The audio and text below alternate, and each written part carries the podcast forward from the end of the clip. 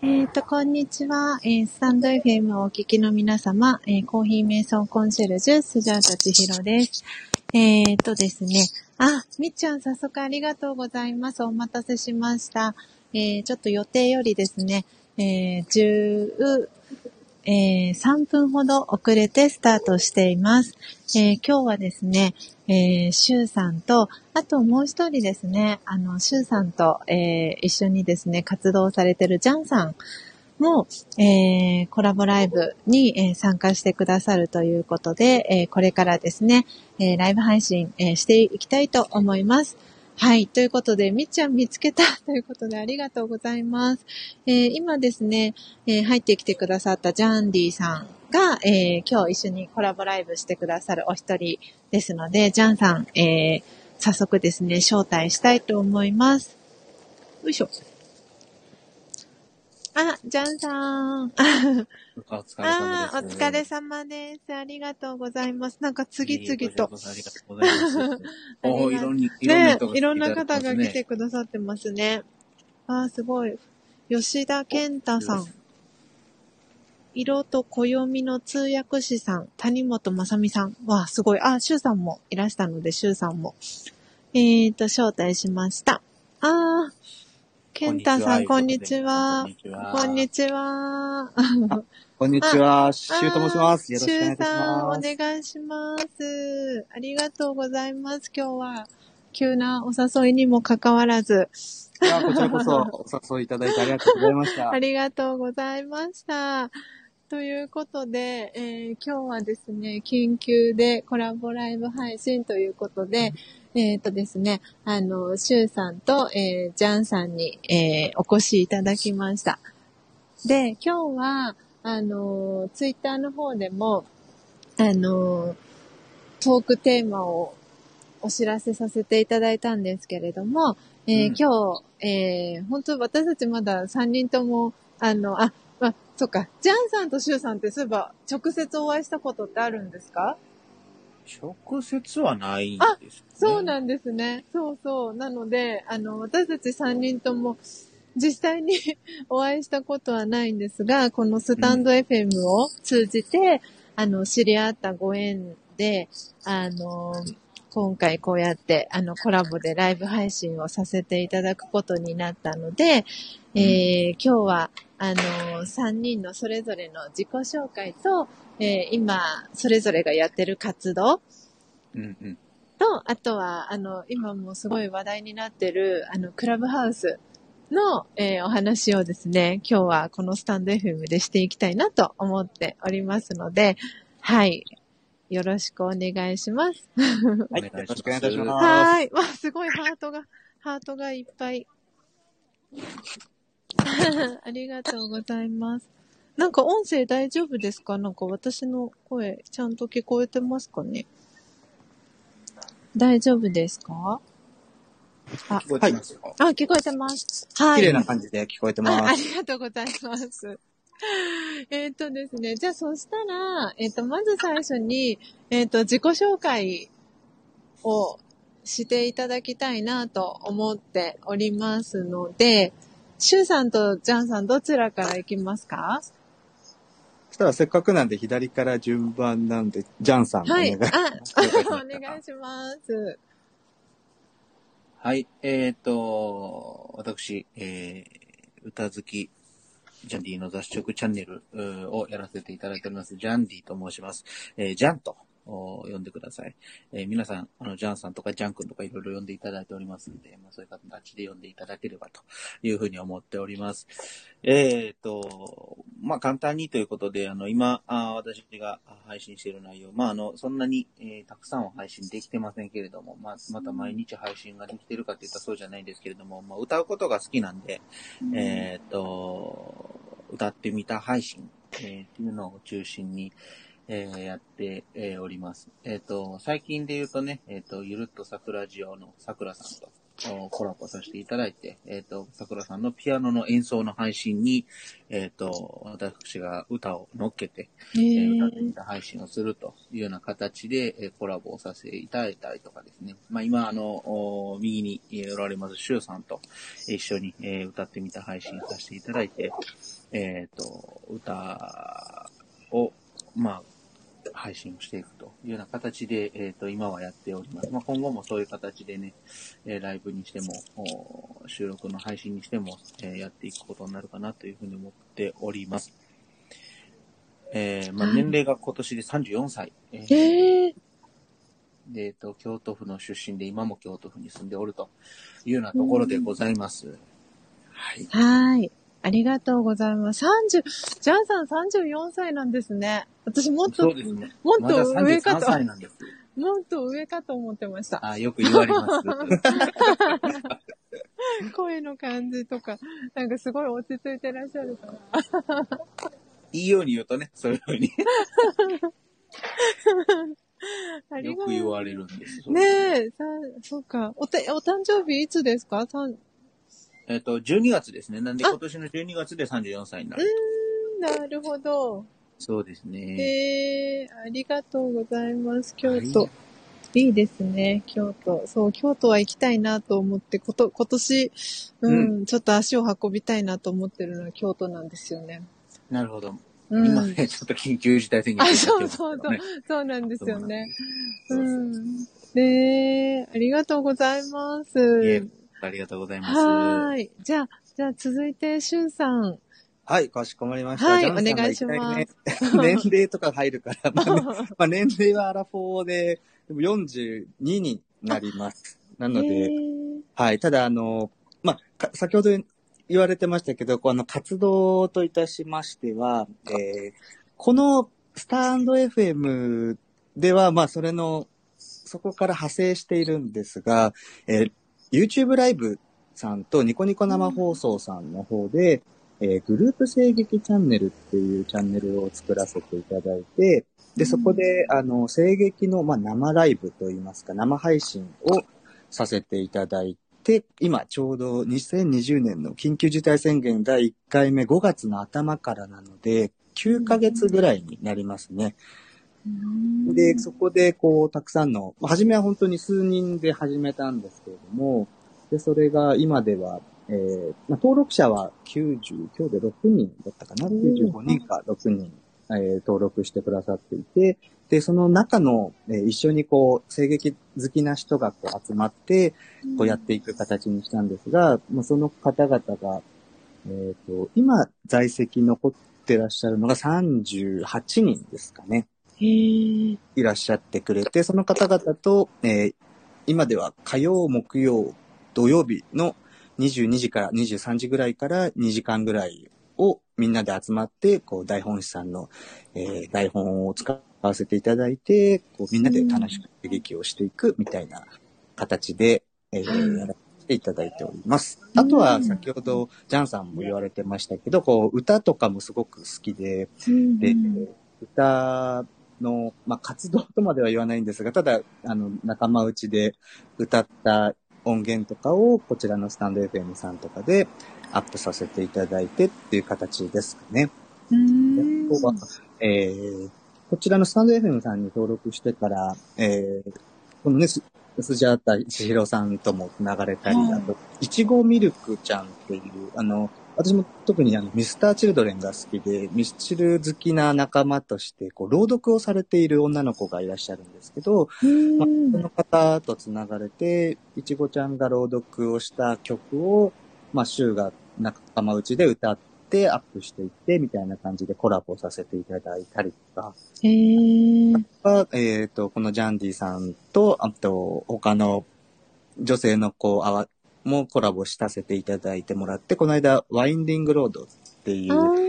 あやかさんと小袋さんの曲、3人の曲なんですけど、まあ、それをアップさせていただいたりとかしている形ですね。まだ手探り状態といいますか、もう一番本当にこれ始めたのが、2021年の1月23日に始めたんですけれども、ちょうど日付が0123で頃が良かった。ああ、なるほど。忘れないようにこうタイミング的に、あ、今日やっちゃおうみたいな感じで、そしたら、初めにスジャータチヒロさんとこうつながれてすぐ、そうですね、で、その後ね、ツイッターとか YouTube とかでこういろいろ教えていただいて、今に至るっていう形になるので、こう、チヒロさんがいなかったらこうやってあんまり楽しくできてなかったかもしれないので、なので、まあ今後ともよろしくお願いします。はい、よろしくお願いします。ありがとうございます。いただきます。こちらこそありがとうございます。ありがとうございます。いやー、すごいコメントもたくさんありがとうございます。私がちょっと終えていなかったりするので、シュウさんとジャンさんがコメントをバックしてくださってありがとうございます。わー、そしたら、ですね、ちょっと待ってくださいね。今。そしたら、じゃあ私の自己紹介を改めて最後していきたいと思います。はい。お願いします。楽しみに。はい。私はですね、コーヒー瞑想コンシェルジュスジャータチヒロという、名前で、活動をしています。で、主に、コーヒーと、瞑想を、こう、興味ある方に対して、結構瞑想って難しいイメージを持ってらっしゃる方が結構いらっしゃるかと思うんですけど、まずは短い時間から瞑想を始めていきませんかっていうことで、コーヒーを例えばこうドリップしてる時間ってだいたい2分ぐらいっていう風に言われてるんですけど、そのコーヒーをドリップしてるその2分間の間、短い時間からこう瞑想を始めてみませんかみたいな感じで、そのコーヒーと瞑想を掛け合わせて、瞑想にも興味がある、瞑想をやってみたいけど自分にできるかなっていう人にもちょっとこう敷居がそんなに高くないんだよっていうところで、で瞑想を始めてみるきっかけ作りだったり。コーヒーも、自分でコーヒーを、焙煎する機械が、入りたて名人っていう、焙煎機があるんですけど、だいたい人の顔と同じぐらいの大きさのサイズの焙煎機で、すごいちっちゃい小型なんですけど、お家のカセットコンロ、お家に、まあ、ガスコンロがあれば、もうガスコンロの上で、コーヒー4杯分だったら、3分ぐらいで焙煎ができる機械があるんですけど、まあ、道具というのかな、器があって、で、その釜で私はコーヒーを焙煎してるんですけど、なんでコーヒーが好きな方には、そのお店でも、焙煎した豆買えたりするんですけど、でもぜひ自分で、美味しいコーヒー、それを私は真実のコーヒーっていう風に呼んでるんですけど、うんうん、なんでその真実のコーヒーを、自分で、焙煎できる人を、増やしていきたいなっていう思いで、今の活動を、始めました。はい。はい。で、ずっと私は、2012年から、ラージャヨガ瞑想っていう、瞑想のヨガを、してるんですけれども、それで過去に5回、インドに行かせてもらって、で、毎年、同じところに行くんですね。その、インドの、その、ラージャヨガの本部がある、ラジャスタンっていう地方なんですけど、インドで言うと北の方の地方になるんですけど、そのラジャスタンの、マウントアブーっていう場所に毎年行くんですけど、でそこで2週間ぐらいずっとこう瞑想に座るっていう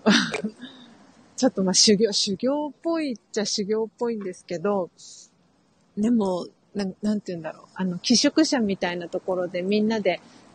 一緒に寝泊まりしたりしながら、ずっと四六時中瞑想してるわけじゃなくて、お散歩したりとか、その、瞑想の勉強したりとか、なんていうんですかね、こう、1年間分の充電をして帰ってくるみたいな。うん、すごいですね。本格的ですよね。そうなんですよね。で、なんでその毎年同じところの場所にしか行かないので、多分皆さんインドっていうと、そのタージマハールとか、はいはいはい、そのガンジス川を多分イメージされる方が多いと思うんですけど、そこには一切行ったことがなく、行くのはその寄宿舎だけっていう、本当に。あ、千尋さん、すごい、昨日手元に届きました。今夜、試飲させてもらいますねって、小市さんから、ね。あ、小市さん。ありがとうございます。あ、そうか、届きました、ヌンチャック小市さん。そう、ヌンチャック小市さんは、電子書籍を私、去年の、そう、12月、20日に出したんですけれども。おー、すごい。で、その時に、電子書籍を出した人たちで、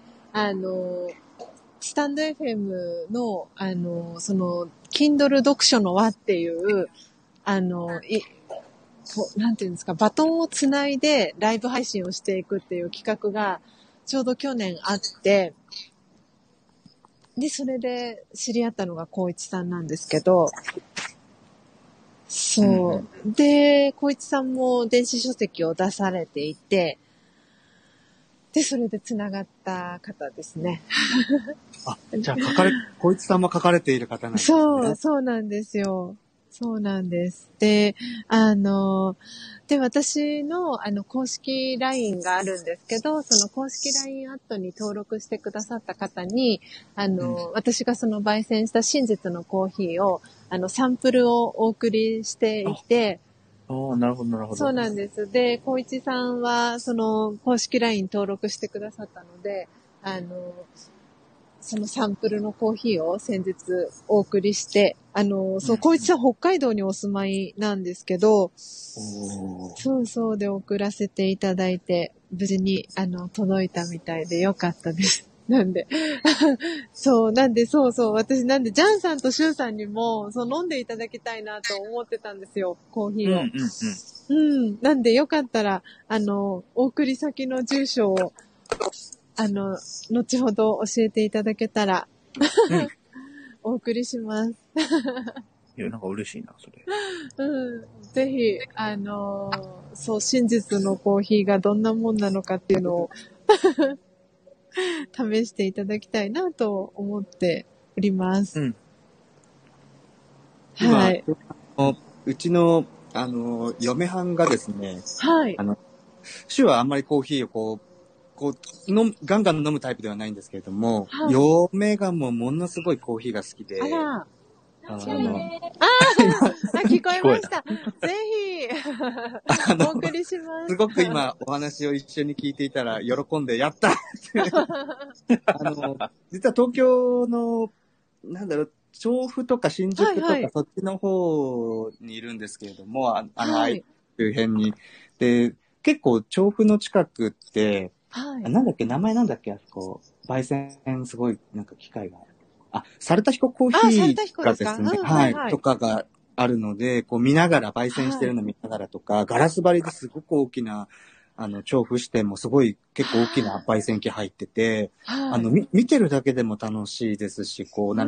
匂いももちろんそうなんですけど、香りとかそういうのも癒されるので、結構ですね、そういう、いろんなところにね、こうハワイのなんだっけ、コナコーヒーですか？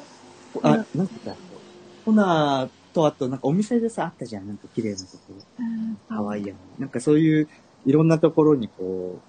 立ち寄ったりして、こう、行くのが結構、嫁のさんの方が趣味なので。ああ、そうなんですね。ちょっと今コロナであんまりこう行けてないからあれなんで、逆にこう、喜んでましたね。ああ、本当ですか。ぜひぜひ、試していただきたいですね。ありがとうございます。はい。いや、そんな感じで、私のちょっと自己紹介になるんですけど、ちょっとね、今の活動も含めてのお話にはなるんですが、いや、でもインドすごいですね。なかなか、そこまでこう本格的にそういう現地に行ってって方ってなかなかねいらっしゃらないといいですか。そうなんですよね。なんでやっぱり空気感から何から違うじゃないですか、もうすでに。そうなんですよ。それがすごいですよね。そうなんで、なんて言うんですかね、本当インドって多分なんかね、よくいろんな方がその呼ばれる人がいる、行くところっていうか、呼ばれていくみたいな風になんか言われていて、私もそんなにこう毎年のように行くなんてこれっぽっちも思ってなかったので、なんかでその。私、学生の時にそのパスポートを取ったのが、大学3年生の時にパスポートを取ったんですけど、初めて。で、なんていうの、大学生とかってやっぱり卒業旅行とかで海外旅行に行ったりするじゃないですか。で、私も、憧れで、それで私も、海外旅行、卒業旅行で行きたいなとかって思ってパスポートを作ったんですけど、でも結局、なんかその当時、これ電子書籍にはそう書かなかったんですけど、学生時代に私月8万のローンを抱えてたんですよ。大学とか、いわゆる生活費ってことですか？あ、ではなくて、なんか当時、エステに通ってて、で、エステのその借金が、最初は、大学生だったっていうこともあって、月どれぐらい ?1 ヶ月どれぐらいまで出せますかって言われて、最初8000円ぐらいっていう風に言って、ありがち。本当今思えばありがちなんですけど、で、それで8000円で契約をしたんですけど、まあ、その、エステってこう、自分の体を全身、そのエステティシャンの方に見られるので、なんで、まあ、最初はその、痩せるための、その、コースに契約したんですけど、まあ、全部。ちょっと待ってください。でも、千尋さん、お写真とか画像を見るときに、痩せる必要が全くないじゃないですか。なんだ、やっぱ、すごいですね。それでも、さらにあれですか？そう、なんですよね。すごいよな。そう。で、なんか、最初はその痩せるためのコースの契約をして、で、その次に、まあ、その体を見られるので、脱毛しませんかと。で、さらにその痩せるのを促進させるために、栄養ドリンク飲みませんかとか、サプリ飲みませんかってなって、で、最終的には、そのフェイシャルもやりませんかみたいな話になって、で、最初の、その、月8000円のローンの返済が、最終的にはゼロが1個増えて8万になったっていういや、でもきっと今ね、来られてる方とか、アーカイブとかでお聞きになる方もそうかもしれないんですけど、こう皆さん、こう、結局女性特に、まあ、今男性もそうですけど、こう美っていうものにものすごく興味が、あるからってことですよね。だって大学生の頃って、そもそも肌もピチピチしてますし、もう何て言うんですか。もう本当は必要がないじゃないですか。い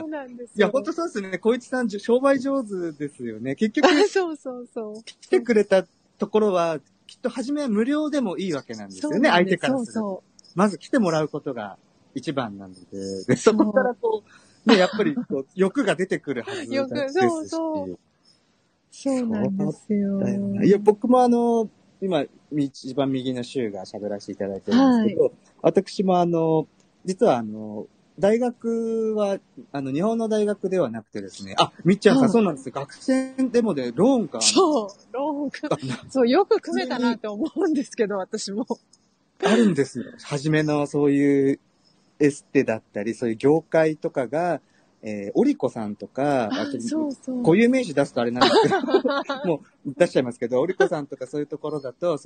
本当にね、月数千円から組めるみたいな、いわゆる携帯電話とか買うときとかもそう、学生ローンみたいな、車とかも実は買えちゃうんですけど、なんかそういう、こう気軽に始められる学生専用の、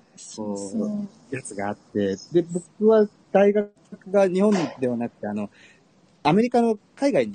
カに留学をしていて大学だけなんですけど、で、そこでこう、まあいろいろ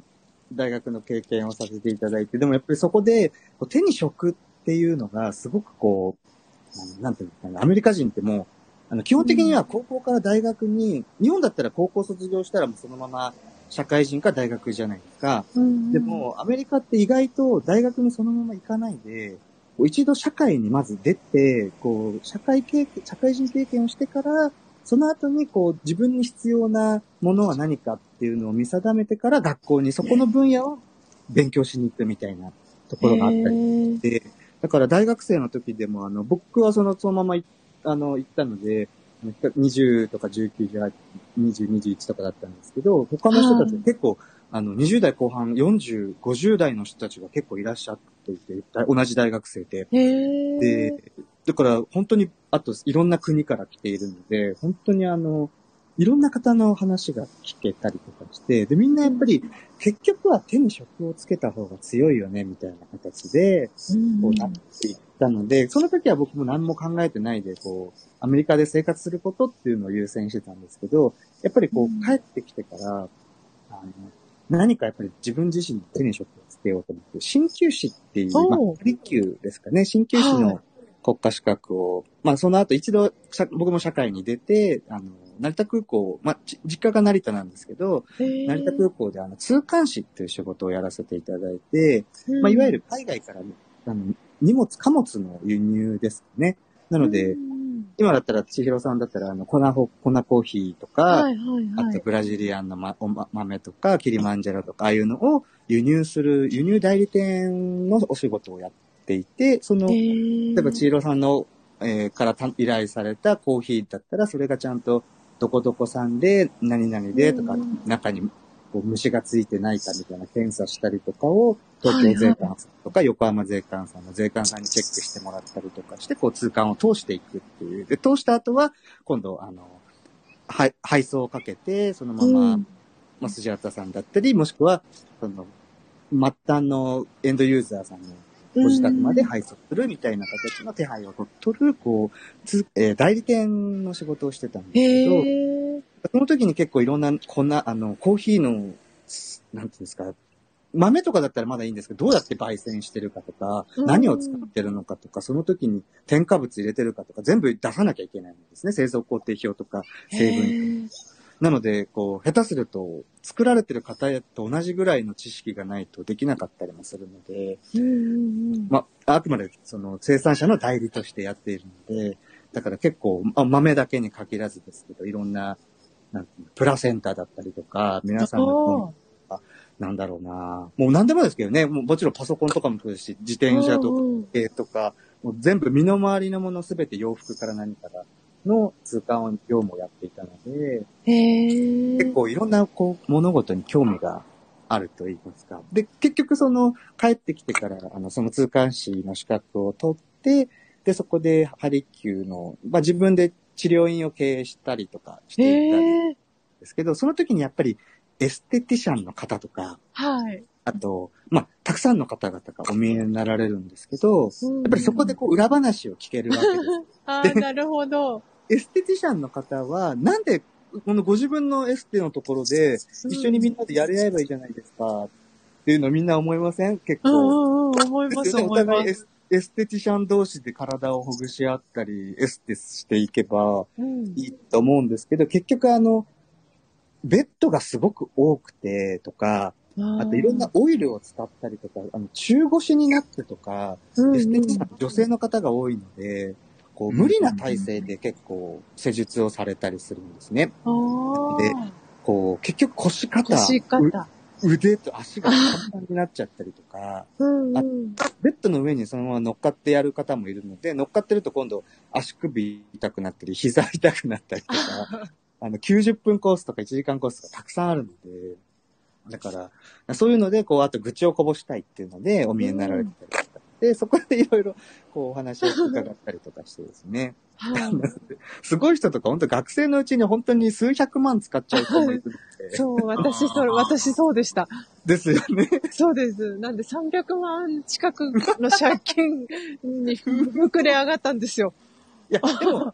ポジティブに捉えれば、それがあったから今の千尋さんの。あ、そうそう。いろんな、ね、若いうちにそういうお金の苦労とか経験しとくと、あれですからね。大人になってからこう気をつけるようになるので。そうなんですよね。絶対にいいことだと思うんですけど。いや、本当に、だから商売、本当に上手だなと思って、だから何もわからないまま、ね、月8000円が最終的に8万に膨れ上がって、で、8万の借金を返すのに、アルバイトを5つぐらい掛け持ちしてたんですよ、大学3年生の時に。でも、働いて、その月8万をなんとか返すっていう。その時はどのような業界でアルバイトされてたんですか？その時はですね、銀座のクラブでホステス。おー、なるほど。わかりやすい。あと、家庭教師。渋谷にその当時あった、海外のインポートの、スポーツブランド、スポーツ服っていうんですかね。アパレル系の店長代理。お、すごい。あと、ですね、東京ディズニーランドのキャスト。それもすごいな。あともう一個、なんだっけな、何してたっけかな。そう、なんか5つぐらいマックスで、掛け持ちをして、なんとかその借金を月8万を返すのに必死で。でも、ポジティブに捉えれば、きっとその、エッセイに行ったからこそその経験が。そうそう。だって、そのお金がそのマイナスがなければ、今のそのプラスのお仕事とかっていう経験は、絶対にないですよね。そうなんですよ。本当に。必死だったからこそ。特に銀座のママさんとかって絶対的になかなかなれるもんではないので。本当にホステスは本当になんかいい勉強させてもらったなって。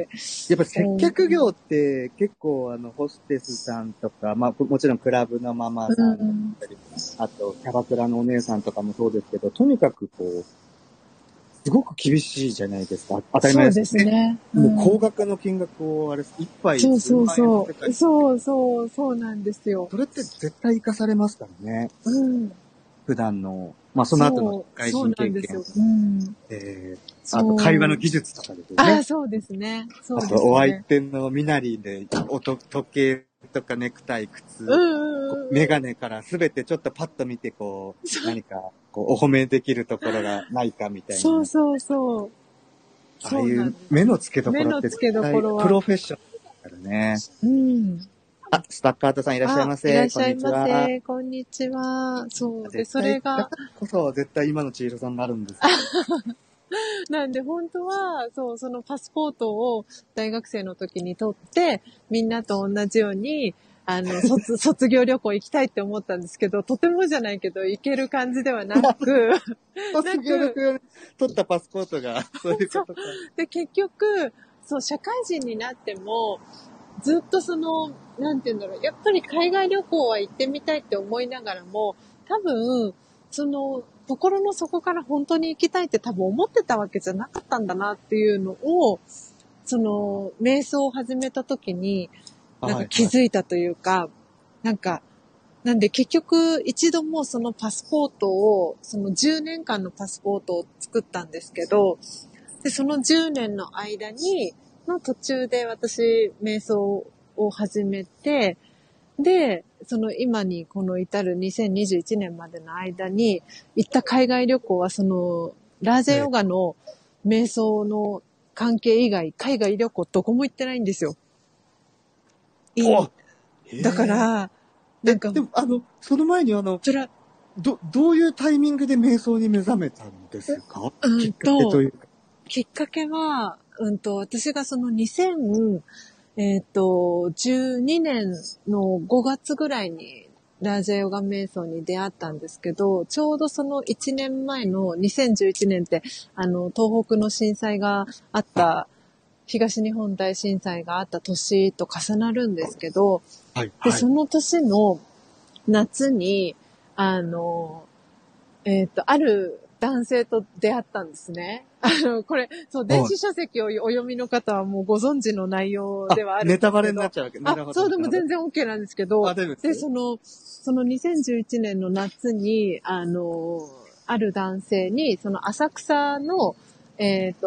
草寺まで続く、中見世通りっていう、すごい賑わってる、商店街みたいなところの、ちょっと外れたところで、私が、なんかいろんな、その時に、その日に、本当はある女の子の友達と予定があって、一緒にその浅草で、駅占いをやってる占い師さんがいて、その占い師さんに、見てほしいって、その女の子の私の友達が言っていて、で、彼女をその占い師さんのところに連れて行くっていう約束をしてたんですけど、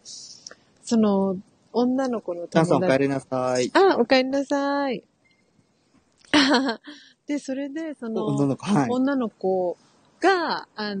まりその東京の土地勘がない子だったっていうのもあって、なんか待ち合わせ場所をここにしましょうって言って、たんですけど、その待ち合わせ場所が彼女はあんまりなんかわかなかったみたいで、私の説明不足というか言葉足らずで、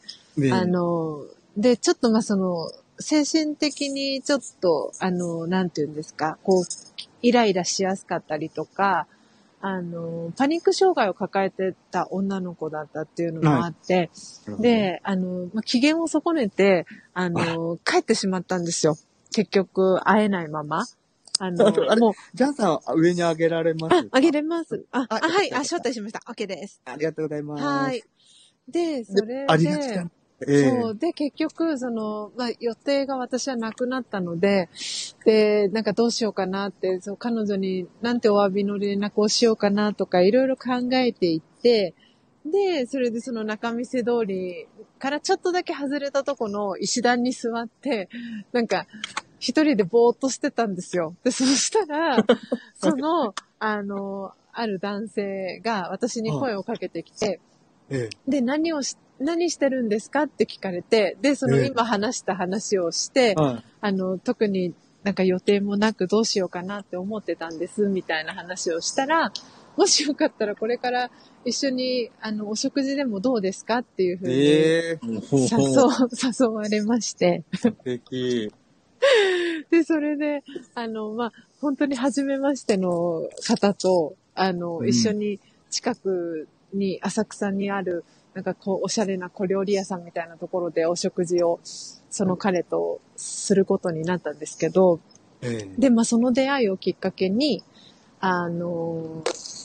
彼が、もし今後もよかったら、こう、定期的に一緒にお食事でもしませんかっていうふうに、言ってくださって、ああ、私でよければみたいな感じで。い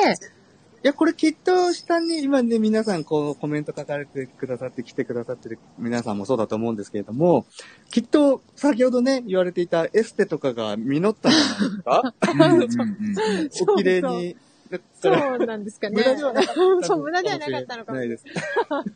もしかしたら。そうなんですよ。それしてなかったらお声かけられなかったかも。わからないですけどね。で、その方が、まあ、年齢が、その当時私28歳だったんですね。2011年の時。はい、で、その当時、彼は私の、43歳上だったんですよ。43歳上？年上の方。なので、71だったんですね。なるほど。そうなんですよ。でも、まあ、その年齢に見えない方で、身なりもすごくしっかりしていて、私にとってはすごく素敵に見えた方で、で、あ、私この方と一緒にいたいなって、その当時、28歳ながら思い、で、そう、私から彼に、お付き合いをしてくださいっていうふうにお願いしたんですよ。すごい。はい。そしたら、どうなったんですか？そう。で、そしたら、ね、千尋の気持ちはすごく嬉しいけど、でも、あまりにもその年齢差が離れすぎてるから、それは、なんか、私の気持ちは嬉しいけど、その気持ちには応えられないよって言われたんですけど、でももう私が、もうなんて言うんですか、もうお願いですからみたいな感じで、もう、お付き合いしてくださいって言って、折れてもらったって言ったらおかしいんですけど、で、お付き合いをすることになり、で、それから、半年ぐらいして、年が変わって、2012年の2月ぐらいに、急にその彼と連絡が取れなくなったというか、よく喧嘩はしていたんですよね。年が離れてるので、その人生経験すごい積まれてる方だから、その、なんて言うんだろう、価値観だったりとか、が違ってたりとかもして、で、よく喧嘩をしていて、で、ただその、彼と、急に連絡が取れなくなった日は、別に特にその、喧嘩をしてたとか、そういうこともなく、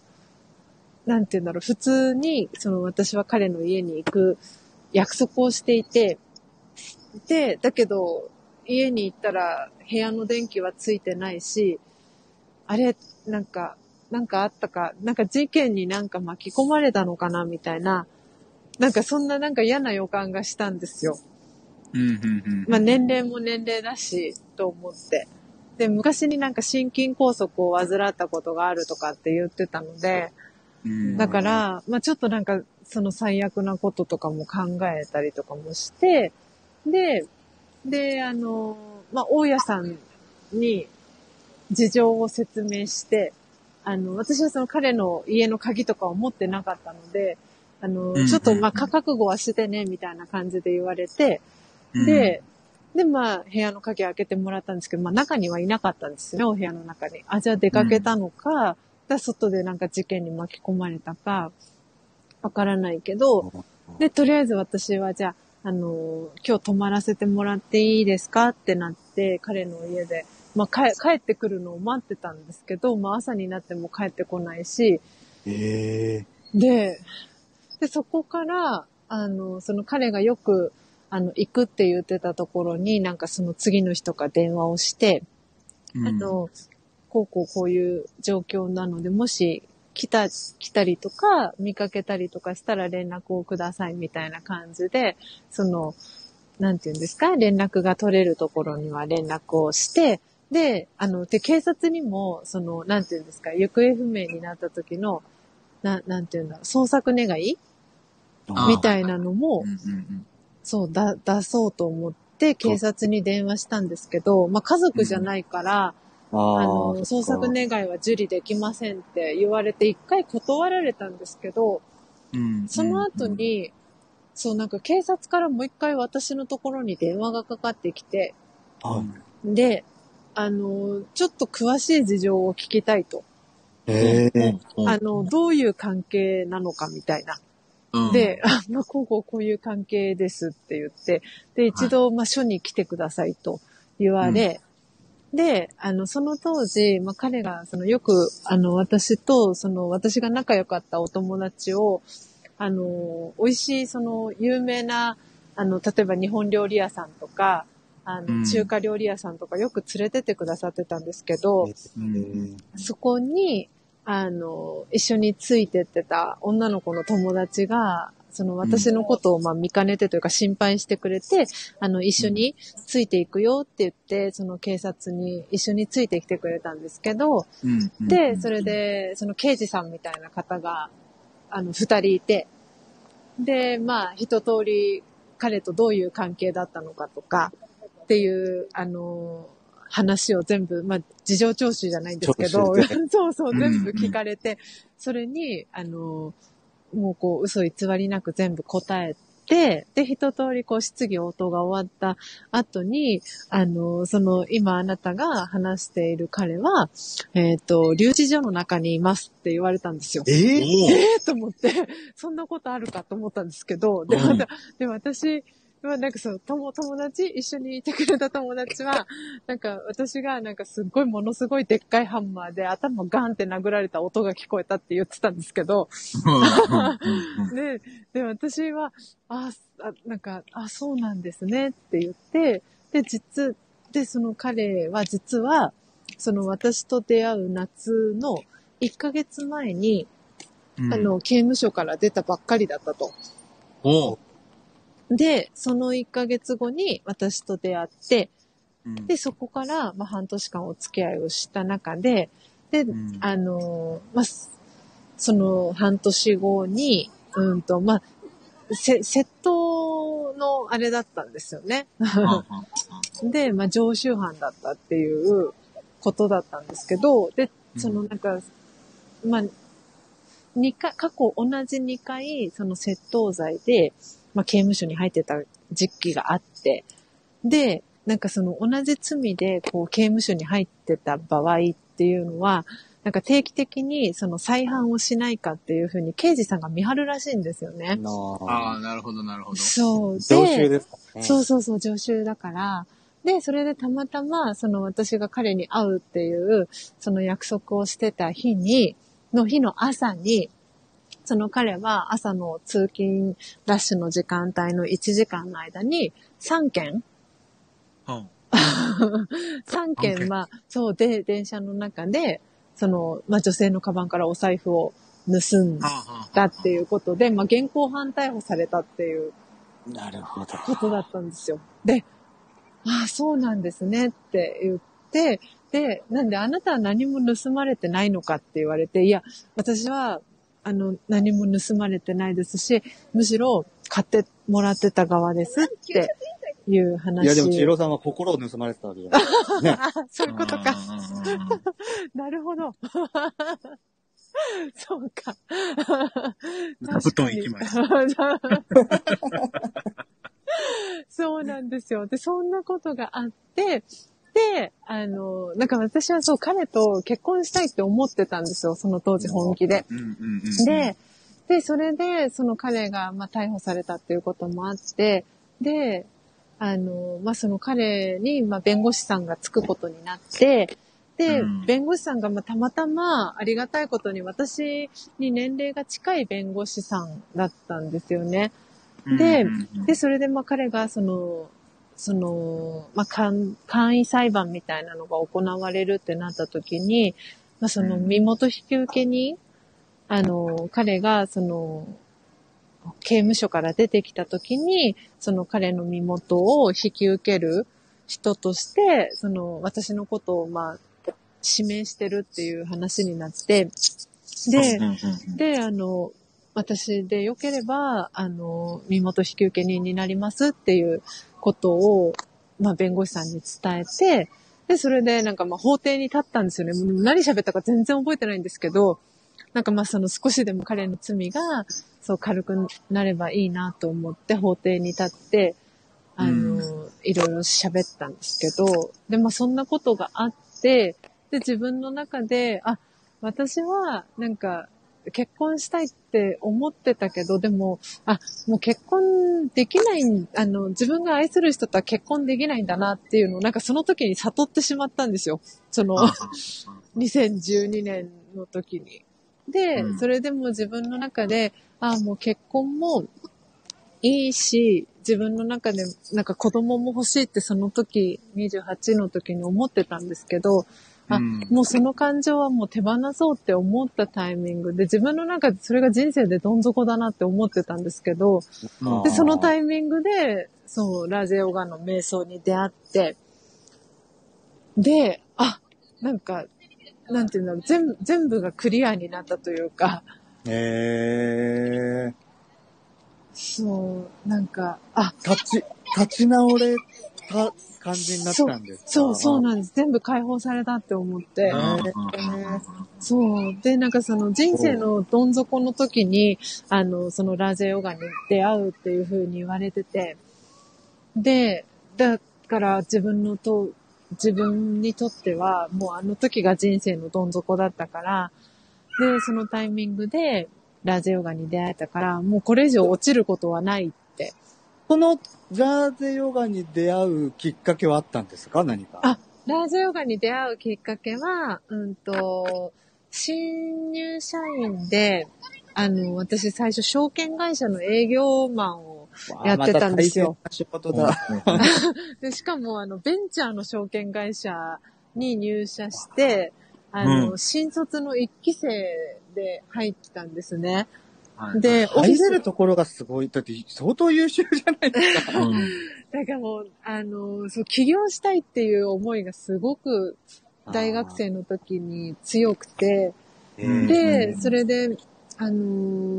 そう、それだったらベンチャーの会社に行こうと思って、で、そう、新卒の1期生で入ったんですけど、で、オフィスが銀座の、当時、中央通りのところに、銀座の中央通りにアップルのマックが、アップルのストアが銀座に、そうそうです、そうです、松屋の方に、のアップルの建物が入ってる、同じビルの9階にオフィスがあったんですよ。で、本当に、そう、角のところ、そうです、そうです、一等地のところの、これはすごい。で、なんで、バリバリこうなんか、新卒1期生だし、頑張ってこう、なんていうの、会社をこう大きくしていくために頑張りますみたいな気持ちで入社したんですけど、まあ同期が8人確かいて、はい、で、1ヶ月ごとに同期が辞めていくみたいな。あまりにありがちありがちなやつなんですけど、で、次は誰だみたいな感じになり、で、私は夏ぐらいかな、に、体調を崩して、まあ、ヘルニアになっちゃったんですけど、で、会社に行けなくなっちゃって、で、それで、まあ、会社を一回休職することになって、で、その時に、そのヘルニアを治すために、まあ、整骨院に行くのもそうだし、はい、あと、はい、ちょうどその時に、体を動かすハタヨガとかが、ちょっとずつこう、2006年とかなんですけど、そうですよね。なんか少しずつこう、なんていうんですか、ヨガが体にいいみたいな風に言われ始めたタイミングで、で、その時に私が、もう大好きだった先生が、今もいるんですけど、レッスンをやってらして、で、その先生がラージャヨガの瞑想をやってらしたっていうことで、でも直接私が、瞑想を学びたいって思ったわけじゃなくて、もともと私はもうその先生の一生徒っていう立ち位置でいて、なんかいつもその仕事の悩みだったりとか、その人生の悩みとかを、いつも話を聞いてもらってたんですよ、その先生に。何か困ったことがあったら、いつもそのレッスン受けた後に先生が、片付け終わるまで入り口で待っててで、待ち伏せして先生に話を聞いてもらうみたいな。っていう、なんかその関係性はずっと続いていて、あ、ゆうさん、こんにちは。いらっしゃいませ。ああ、こんにちは。で、それで、その先生の、クラスに、たまたま、その、さっき出てきた、一緒に警察についてきてくれた、友達にちょっと関わってくるんですけど、はい、で、彼女が、何かその、自分に出来事が起きたときに、その、なんて言うんだろう。ポジティブに考えられる人と、そのネガティブに考えちゃう人っているじゃないですか。で、なった時に私は基本ポジティブに物事を考えるタイプなんですけど、彼女は逆にネガティブに考えちゃう子で、で、もしかしたらその先生に、そのヨガの先生が、玲子先生って言うんですけど、玲子先生に話を聞いてもらったら、なんか解決するんじゃないかなとかって私はなんかその時にひらめいて、で、一緒に彼女に、玲子先生のレッスンを受けようよって言って彼女を誘って、で、玲子先生のレッスンを一緒に受けた後に、彼女を、先生に紹介して、で、そしたらなんか、もしかしたら瞑想がいいんじゃないみたいな、ラージャヨガ瞑想、もしかしたら合うかもしれないよ、みたいな風に、彼女、私じゃなくて、その私の友達が、その玲子先生からラージャヨガ瞑想を勧められて、で、なんか彼女は一人で、そのラージャヨガの、なんかプログラムが、なんか、その近い日であるっていうなんか情報を先生から教わって、で、なんか普段一人でそういうなんかプログラムに参加する子じゃないんですけど、たまたま彼女はなんか一人でそのプログラムに参加して、で、なんかその日の夜かなんかに電話がかかってきて、千尋ちゃん、ここ怪しくなかったとかっていうのが第一声だったんですけど。なるほど。大丈夫だったっていうのが第一声で。千尋ちゃんがまたあれじゃないですか。また。そう、なんか理想さ。騙されないように、こう。大丈夫だった。怪しくなかったよ、みたいな。私見といたから大丈夫だよ。そう、大丈夫だよ、みたいな。で、なんか報告をくれて。で、なんか一緒に、その、1ヶ月後かなんかに、フィリピンのタガイタイっていう、避暑地があるんですけど、なんか、フィリピンの軽井沢って言われてるところなんですけど、そこで、そのラージャヨガの、集中、なんていうんですか、リトリートみたいなのがあるから、もしよかったら千尋ちゃん一緒に参加しないって彼女に言われて、ほんと二つ返事でいいよって言って。なんかみんなすごい本格的すぎますよね。ちょっと普通にこう、ヨガやろうって言って、そこまでならない人も。普通。それがすごい。どの分野でも。そう、ね。で、それで。互い行ってきたんですか？そう、それが私の人生の最初の海外旅行になったんですよ。じゃあ、パスポートが活かされたんですよ。パスポートが活かされたんですよ。なるほど。10年越しぐらいな感じで。10年越しで、そうなんですよ。だから、そう、それがきっかけで、私はラージャヨガに出会ったというか、学び始め、本当はだから私が学びたいって思って学び始めたわけじゃなくて、きっ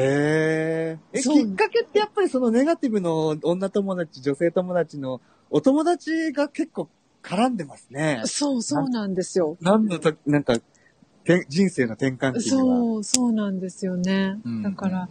なんか全然この、なんて言うんだろう、私自身は考えるときに、基本なんかポジティブに何でも考えちゃう癖があるので、なんか起きることがあったとしても、だからその彼が、逮捕されて、で、刑務所に入っちゃったって言った時も、なんかそこまで落ち込まなかったというか、で、怒りの感情もその時やってこなかったんですよ。なんか、むしろその彼の心の闇に私は気づいてあげられなかったなと思って、で、私には果たして彼のために何ができるだろうみたいな風に考え始めてたから、なんかその出来事をなんかプラスの出来事に、なんて言うんだろう、変換してたというか、だからなんか起きる。自分が未熟だったからっていう風にこうなったかもしれない。そう。成長しないと。そう、だから、なんか私が学びたい、瞑想をやりたいとか、思ってたわけじゃなかったんですけど、でも結果的に、その、なんていうんですか、一緒に警察に付き添ってくれた彼女は、今はもう彼女はラジオガはもう今学んでなくてお休みしてるような感じなんですけど、私は今もずっと、そのラジオガの知識がベースに、今、こう、なんていうんだろう、すごく楽に生きれるようになったので、だからそれが人生のベースになってるというか、今。そのままインストラクターさんの資格を取ったのはラージャヨガになるんですか？インストラクターの資格を取ったのはハタヨガ、その体を動かす方の。そうなんですよね。で、自分でレッスン持って、クラス持って教えてたりとかもしてました。すごいな。ジャンさんなかなかあれですよね。そういう各分野でこう海外行ってみようとか本場に行ってみようってならないよね、やっぱりね。なんかこうその気持ちはあってもね。気持ちはあってもそれをじゃあいざ行動に移せるかって言ったらなかなか難しいと思うんですけどね。ベトカブさんお帰りなさいませ。お帰りなさい。なかなか難しいよね。今聞いててもすごい行動力がね。そう。それがすごい。そう、思った瞬間に、もう動いてる感じがすごいなと思って。そうなんですよね。だから、イノシシ、私、イノシシ年なんですけど、37歳で、今年8になるんですけど、ね。ちょっとつぼうしんタイプなんですよ。そう。わかりやすいな。だから考える前にもう動いてるので、だから今までそういう風に人生を送ってきたので、だからラジオが学ぶようになって、ちゃんと考えられるようになったっていう感じなんですよね。考えて行動できるようになって、できた。一呼吸を置けるようになる。そう、一呼吸を置けるようになる。そうなんですよ。でも、コーヒーとはどう結びついたんですか？あ、コーヒーは、ずっとその、こうなんか起業したいっていう思いを抱えてて、そうで、何で起業しようかなっていうのは、なかなかその、なんか定まらなくて、悩みますよね。うん、そうで。だって銀座で働いてたらバーとかの感覚があるので、お金くらいあればお店やっちゃおうかなって思うじゃないですか。そう。だからなんかちょうどその、なんだろう、ラージャヨガ始める前とかに、なんていうんですか、五反田にあるガールズバーとかでも働いたりとかもしたこともあって、そうで、なんかスナックでも働いたこともあったりとかしたから、ついついそっちに行っちゃいますよね。お金のやりくりしやすくなるので。水商売ね。そう、水商売。そう。だから、まあ、あの世界はあの世界で大変だけど、やっぱり、ね、お金回り良くなって、自分の夢を叶えるためのっていうのが結構出てくるので。そうなんですよ。だから、で、多分、その共通するところって何かなって思った時に、多分、その人が居心地がいい、その空間だったり場所だったりとか、っていうのを、こう、なんだろう、提供できる、していきたいなっていうのを思って、で、そこに、その、コーヒーっていうところで、なんか、私はそんなにコーヒー詳しくなかったんですけど、でもやっぱり喫茶店とかカフェとかに行った時のあの空間がいいなって思って。ありますよね。で、なんかこう、マスターがいて、で、そのマスターに、例えば人生の悩みだったりとか、こうなんか、こう聞いてもらったりして、ちょっとほっと一息ついたりとか、そういう、なんかそういう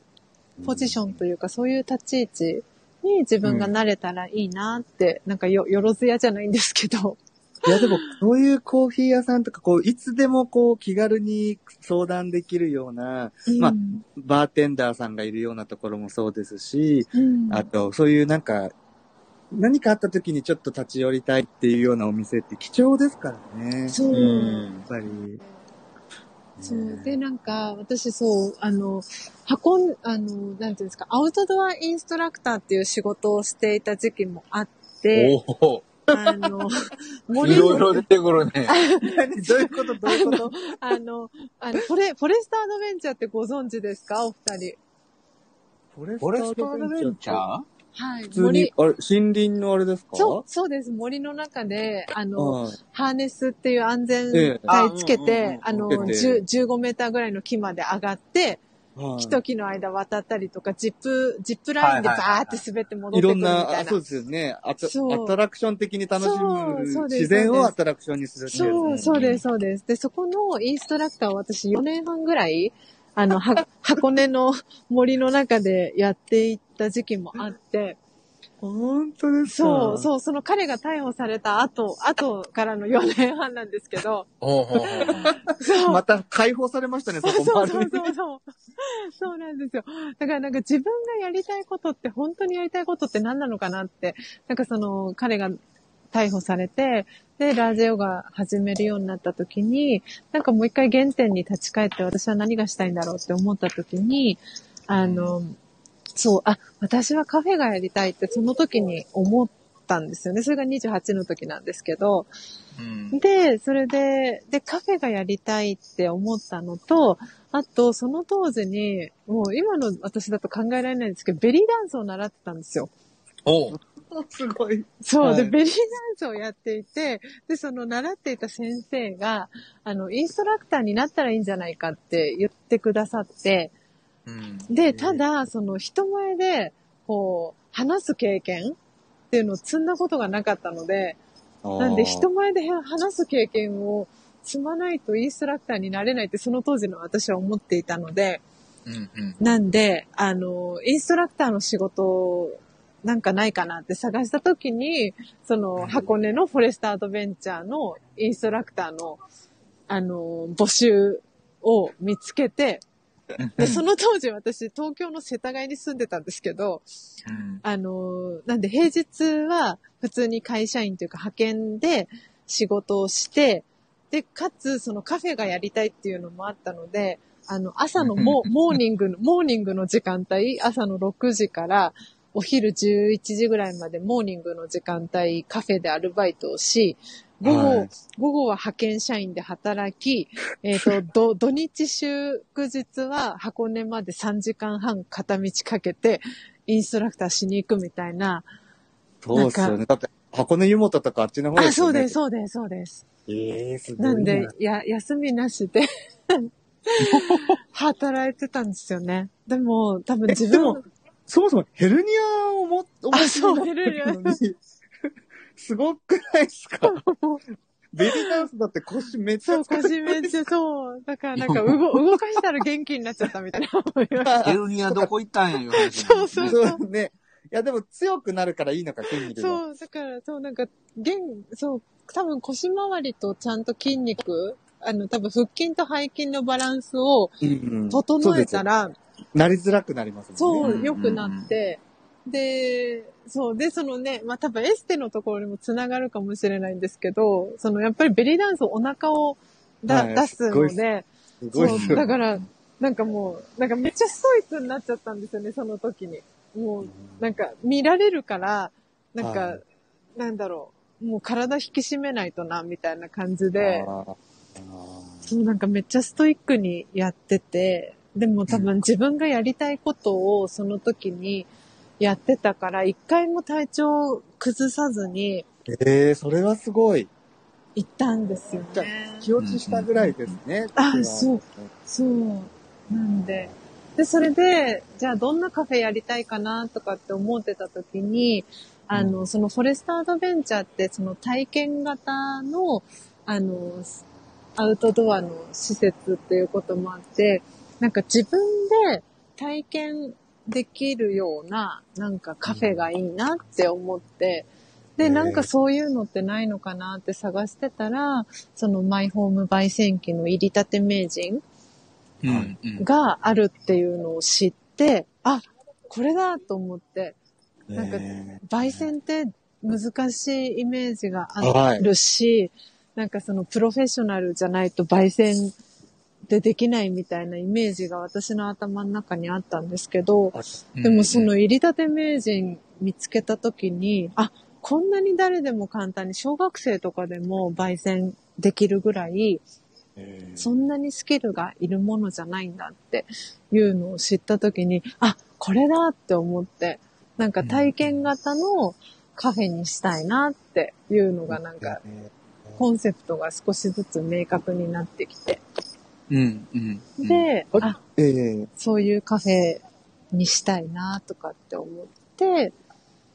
で、そのカフェのコンセプトが明確に決まったみたいな感じでしたね。そう。実際にYouTube とか見たら、拝見させていただいたんですけど、お友達というか、いろんな方が来られて一緒にコーヒー飲まれてたりとか、あれっていうのはご実家の方なんですか？いろんな方が来てくださってるのは、今住んでる、お家に遊びに来てくれたりとか。そうなんですね。なるほど。はい。そうなんです。で、今そのフリーコーヒーを、できる場所を私も探していて、その、コーヒーの焙煎を自分でやってみたいっていう人が、そのコーヒーを焙煎できる場所だったり、その真実のコーヒーを飲んでみたいっていう、その、マイホーム焙煎機で焙煎したコーヒーを、もっともっと知ってもらうために、こう、フリーコーヒーの、屋台をできる、ほんと畳1畳分ぐらいのスペースがあったらできるので、その場所を探してるみたいな感じなんですけど。移動式みたいな。そうですね。そうです、ね、そうです。はい。なんで本当はキッチンカーを、変えたらキッチンカーで、そう回りたいなって思ってたんですけど、やっぱりまだ私が、起業してから、開業してからまだ全然実績がないということもあって、もう融資が残念ながら降りなくて。なるほど。そう、なんでキッチンカーをこう入手することができなかったっていうのもあって、なんでスーツケースに、必要な道具を詰めて、で、私自身が移動しながら、はいはい、今やってるっていう活動をしてるみたいな、そういう感じ、になるんですよね。でも逆にその身軽さの方がいいかもしれないです。キッチンカーがあったらあったで、逆にこう縛られちゃう部分もあるし、お金もまた発生するんで、僕ら鍼灸師なんかもそうなんですよね。こう治療院を持たないで、一つで、針だけ持ってて、下手すると針も持たずに、指一本でいけちゃうんで、だからマッサージとかもできますので、そういうのでこう、どこにでも行くみたいな、ホテルだろうが、なんだろうがっていう方が意外と頼られたりもするので、確かに。キッチンカーがあることによって、こう、来てくださいって言った時に、遠かったりすると、こう、電車になるので、キッチンカーって使わなくなったりとかして、とかあるし、あと逆にこう、神奈川とか横浜とかじゃなくて、1ヶ月だけどこどこ行くってこともできちゃったりするじゃないですか。ただ、京都行っちゃった。自分の行きたいところと、そこで仕事のお客さんを捕まえちゃうみたいな。いくらでもできちゃうので、針なんか特にそうなんですけど、例えば、一郎さんに1年使えるとか、例えばそういうプロ野球選手とか、プロ何々選手、サッカー選手とかにくっついちゃって一緒に動くってことができる。特に一郎さんなんかは5人ぐらいついてるかな、ついてたんですね、現役の時に。で、それぞれ1000何百万ずつもらっていて、アメリカにもちろん住み込みでですけどね、もちろん自宅も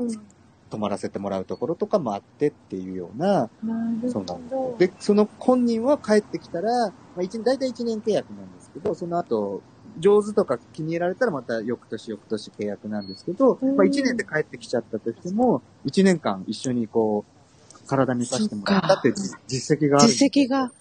確かに。肩書きができるんですよ。一郎さんの、こう、と針をさせていただいていたとか、体をメンテさせていただいていたっていう、それって大きなことなので、そのね、ステータスだけで、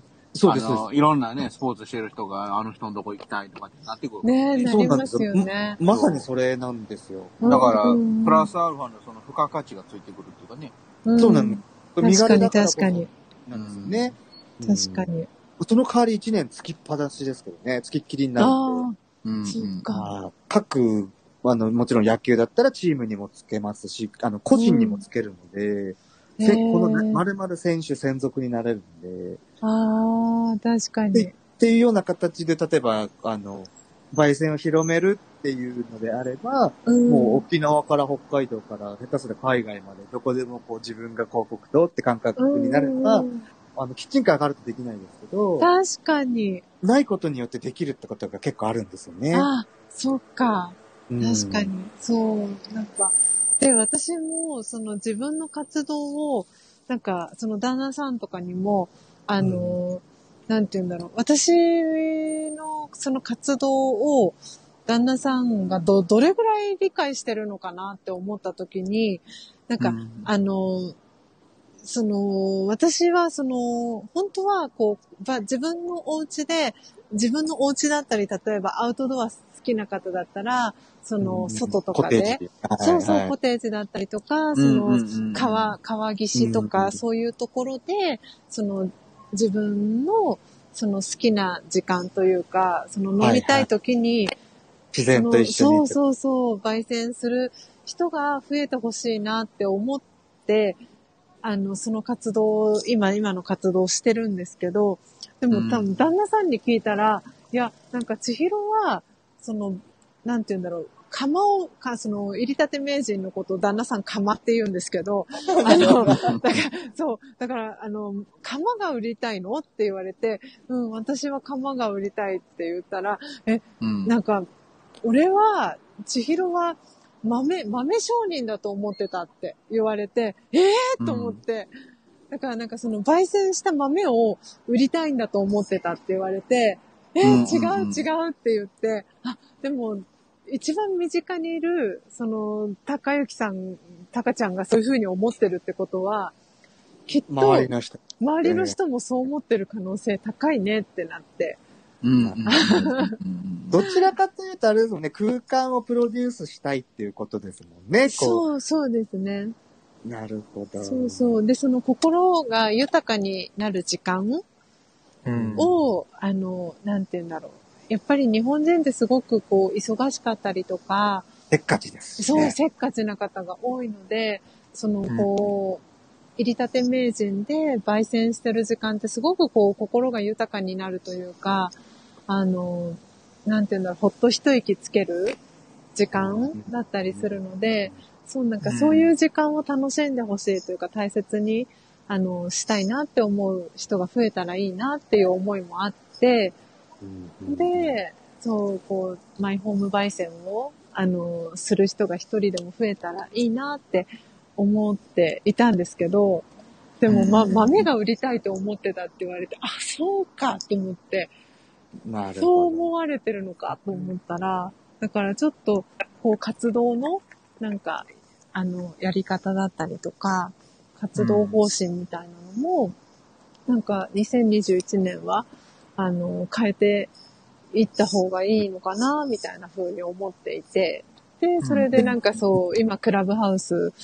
のちょっと話にも移っていけたらと思うんですけど、なんかそう、クラブハウスが今、すごくこう盛り上がってきてるから、その、まあ、自分の活動を、なんて言うんだろう、話すっていうよりかは、こうやって今日みたいに、ジャンさんだったり、シュウさんとかとこうコラボをしながら、なんて言うんだろう、人とのつながりをこう深めていく中で、その自分の活動を知ってもらうきっかけだったりとか、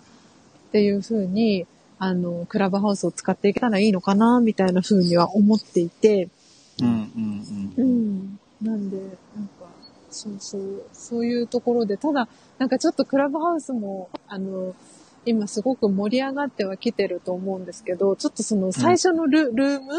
そう、立ち上げるのってなんかちょっとめっちゃ勇気がいるなとかって思っていて、そう、で実際に、そう、特殊ですかね。そう、特殊ですよね。だから、なんて言うんだろう、こう、例えばその芸能人とか著名人の方がいらっしゃるルームとかも、本当に聞く専門で入ることも簡単にできるし、で、その手を挙げて、スピーカーとして、挙げてもらって、で、こう話すこともできると思うんですけど、でもそれもちょっと、なんて言うんだろう、話してみたいけど、でもすっごいドキドキするよな、みたいな、っていうなんか気持ちとかもあったりして、何か軸がないとまた、何のためにこの部屋開けてるのか。開けてるのか。そうそうそう。そうなんですよね。でも、僕は今パッとお話を聞いて思ったのは、結構まあ、コロナもちょっと関わってくるんですけど、結構ソロキャンプをソロで人たちが実は結構多くなってきて、流行ってきたりして、で、そういうことが、やりたくてもできない若者だったり、お金がないとか、時間がない、場所がない、そこまで行くと親に怒られるとか、心配されるとか、で、そういう方って結構、要は、一人の憩いの時間をどう作るかっていうのを、託してたりするんですね。で、そういう方に向けてというか、こういう焙煎でしてる間に、こう、ちょっと、すごく自宅でもできるし、気軽に、こう、なんだろう、低予算であなたもできますよ、みたいな、そういう時間を作ることっていくらでもできるんですよ、みたいな、そういう入り口っていうのも面白いかもしれない。確かに。なので、こう、選択肢の一つ、コロナで特に外に出れなくなってしまったりとかしてるので、ご自宅でできることって実はすごくこう、今、何ができるかなって言った時に、例えば音楽活動だったりとか、VTuber さんみたいに、こう、パソコン、スマホ一つでできちゃうみたいな、活動だったりとか、そういういろんなことをこう、ある中の一つとして、そのね、焙煎の機械とか、例えばそういう、まあ、買うかレンタルかわからないですけど、で、こう、気軽に実は始められるんですよ、みたいな、のの一つとしてなると嬉しいですね。ああ、そうですね。どちらかといえば、そうすればこう、みんながそれをご自宅に用意してもらって、オンラインとか何かで繋いで、あ、みっちゃんさん、こんにちは、いらっしゃいませ。ああ、みっちゃん、おかえりなさい。こう、みんなでこう、例えば、なんだろうな、LINE でも、あと、ズームでも、ディスコードでも、何でもいいですし、こう、例えば今みたいにスタンド FM でもいいですし、こう、みんなでこう、繋がって一緒に、こう、焙煎をして、それぞれで香りを楽しんだり、こう、リラックスする部屋を作ってみるとかもあるかもしれないし、確かに何かそういう人たちで、今持ってなくても、こう、一緒にこう、雰囲気を楽しむみたいな、香りはね、楽しめないですけど、雰囲気を楽しむっていう部屋とかも、そういうライブ配信も、面白いかもしれないですね。確かにね。今日朝言ってたんですけど、嫁がですね、瞑想ルームっていうのがよくスタンド FM でやっていて、はい、朝の6時、7時、8時ぐらいに開くと、結構一緒に瞑想しましょうっていうライブが多い。あ、ガーリーさん、こんにちは。いらっしゃいませ。こんにちは。こんにちは。瞑想ルームっていうのをうちの嫁もですね、よく開いて、何をやってるのかと思ったら、一緒にこう、じゃあ今日は、私がその瞑想に関する知識の本を朗読しますので、みんなで学ぼうとか、あと、もちろん、あと、今日は、私が、例えば合図をするので、みんなで、例えば目をつぶってみましょう、深呼吸をしてみましょう、何々をしてみましょう、ヨガをしてみましょう、みたいな形で、こう手を上に上げて、なんとかのポーズとか、そういうのをこう指導してあげて、みんながそれに、聞きながら、こう、やっていくみたいな。だからコメントとかはしないで、みんなでこう、お部屋の中で、音楽をかけたり、千尋さんが音楽をかけたりとかして、一緒にこう、ヨガをしたりとか、瞑想タイムを一緒にこう、楽しんでいくみたいな。っていうような形で、どこでも車の中でも、電車の中でも目つぶったりとかいるので、まあね、乗り過ごしたらまずいですけど、ね。そこだけ気をつけてもらってみたいな。移動中にでもできますし、アーカイブで後で自分のご自身の時間で楽しんでくださいっていうのもできるので。ああ、なるほど。そういうお部屋の作り方って面白いから。スタンド FM でも、逆にあれか、クラブハウスだとアーカイブ残せないので、スタンド FM とかでやるっていうのは手ですよね。ああ、確かに。そうなんだ。それをこう、どうぞどうぞ。なんか、やっぱり私が瞑想の仲間とかにも、自分の知り合いとかにも、私の声がすごく、いい声をしてるし、聞いてて心地がいいから、瞑想を、なんていうんですか、ガイドというかコメンタリーとかっていう風な表現をするんですけど、15分ぐらいとかの時間、で、瞑想ができたりとか、するような、こう、なんていうんだろう、私が例えば朗読をしたりとか、そういうのをやってほしい。この方法は武器だと思いますね。そうですね。今、ちょっと思ってるのは、ちょっと僕お話聞いて感じてるのは、クラブハウスでもスタンド FM でもそうですけど、耳、を刺激する媒体じゃないですか。はい、音声メディアですよね。まあ、そう、完全にね。で、それこそ、入りたて名人の話も、マイホーム焙煎の話もお伺いしてて、で、最近それこそソロキャンパーっていうの、YouTube でも結構ソロキャンプしてる人みたいな配信をしてる人がすごい多いんですけど、なんかそういうのも、音っていうのは楽しめるなっていうふうには思ってて。まさに。そうだ、例えば、今、僕もスキー、まあ、キャンプ好きなんで、YouTube とか見たりするときに、ロケットストーブってちっちゃいのを自分で作れたりするんです。自分で、そうそう、缶コーヒー、キャップ付きの缶コーヒーとかあるじゃないですか。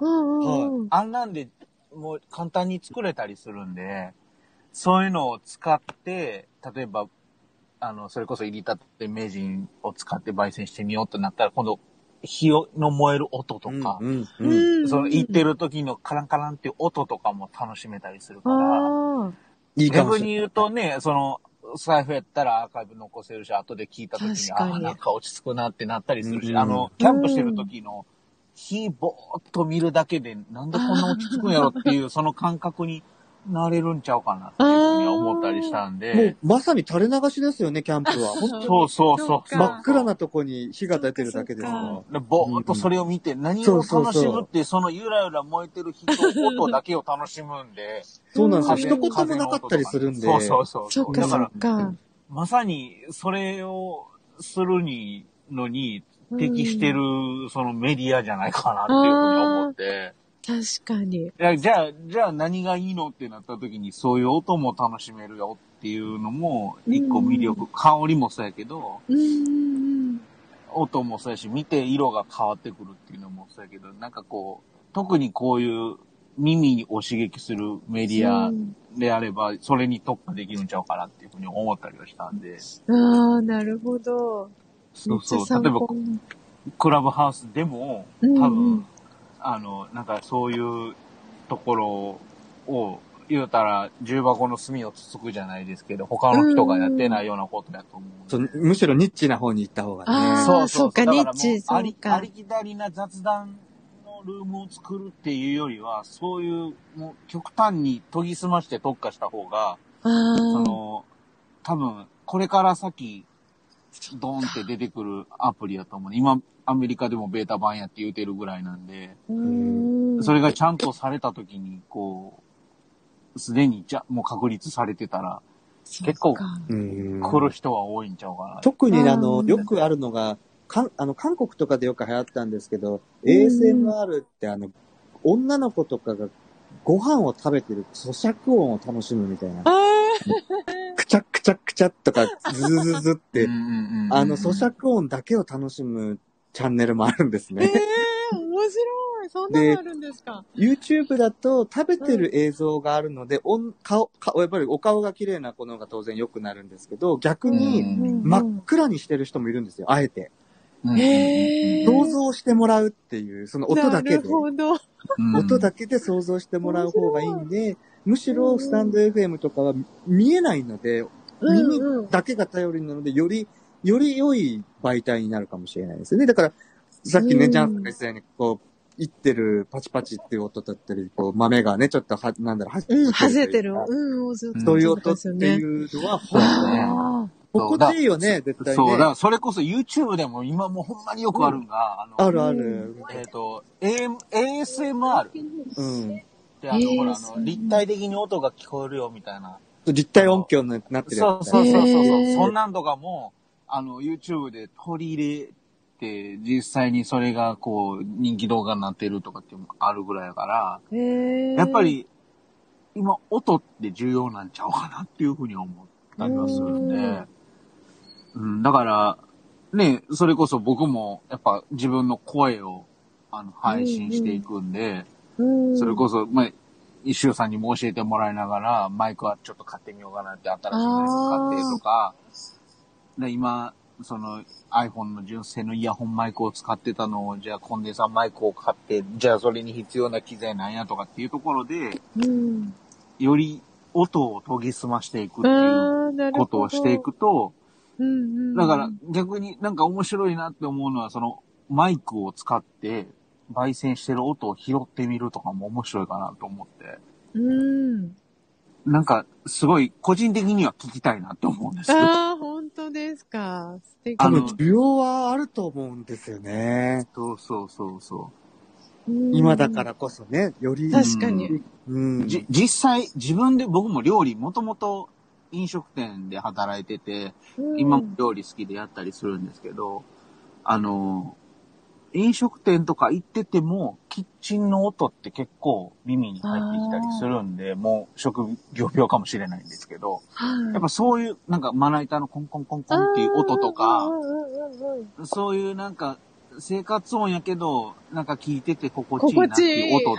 音ってあるやないですか。うん、ありますね。ありますね。なんか、子供の頃のおかんが料理作ってるのをコンコンコンが思い出すなみたいな、ね。何かしらにその聞いてる音やから連想して、こう、あ、落ち着くなみたいな感じになるっていうのは、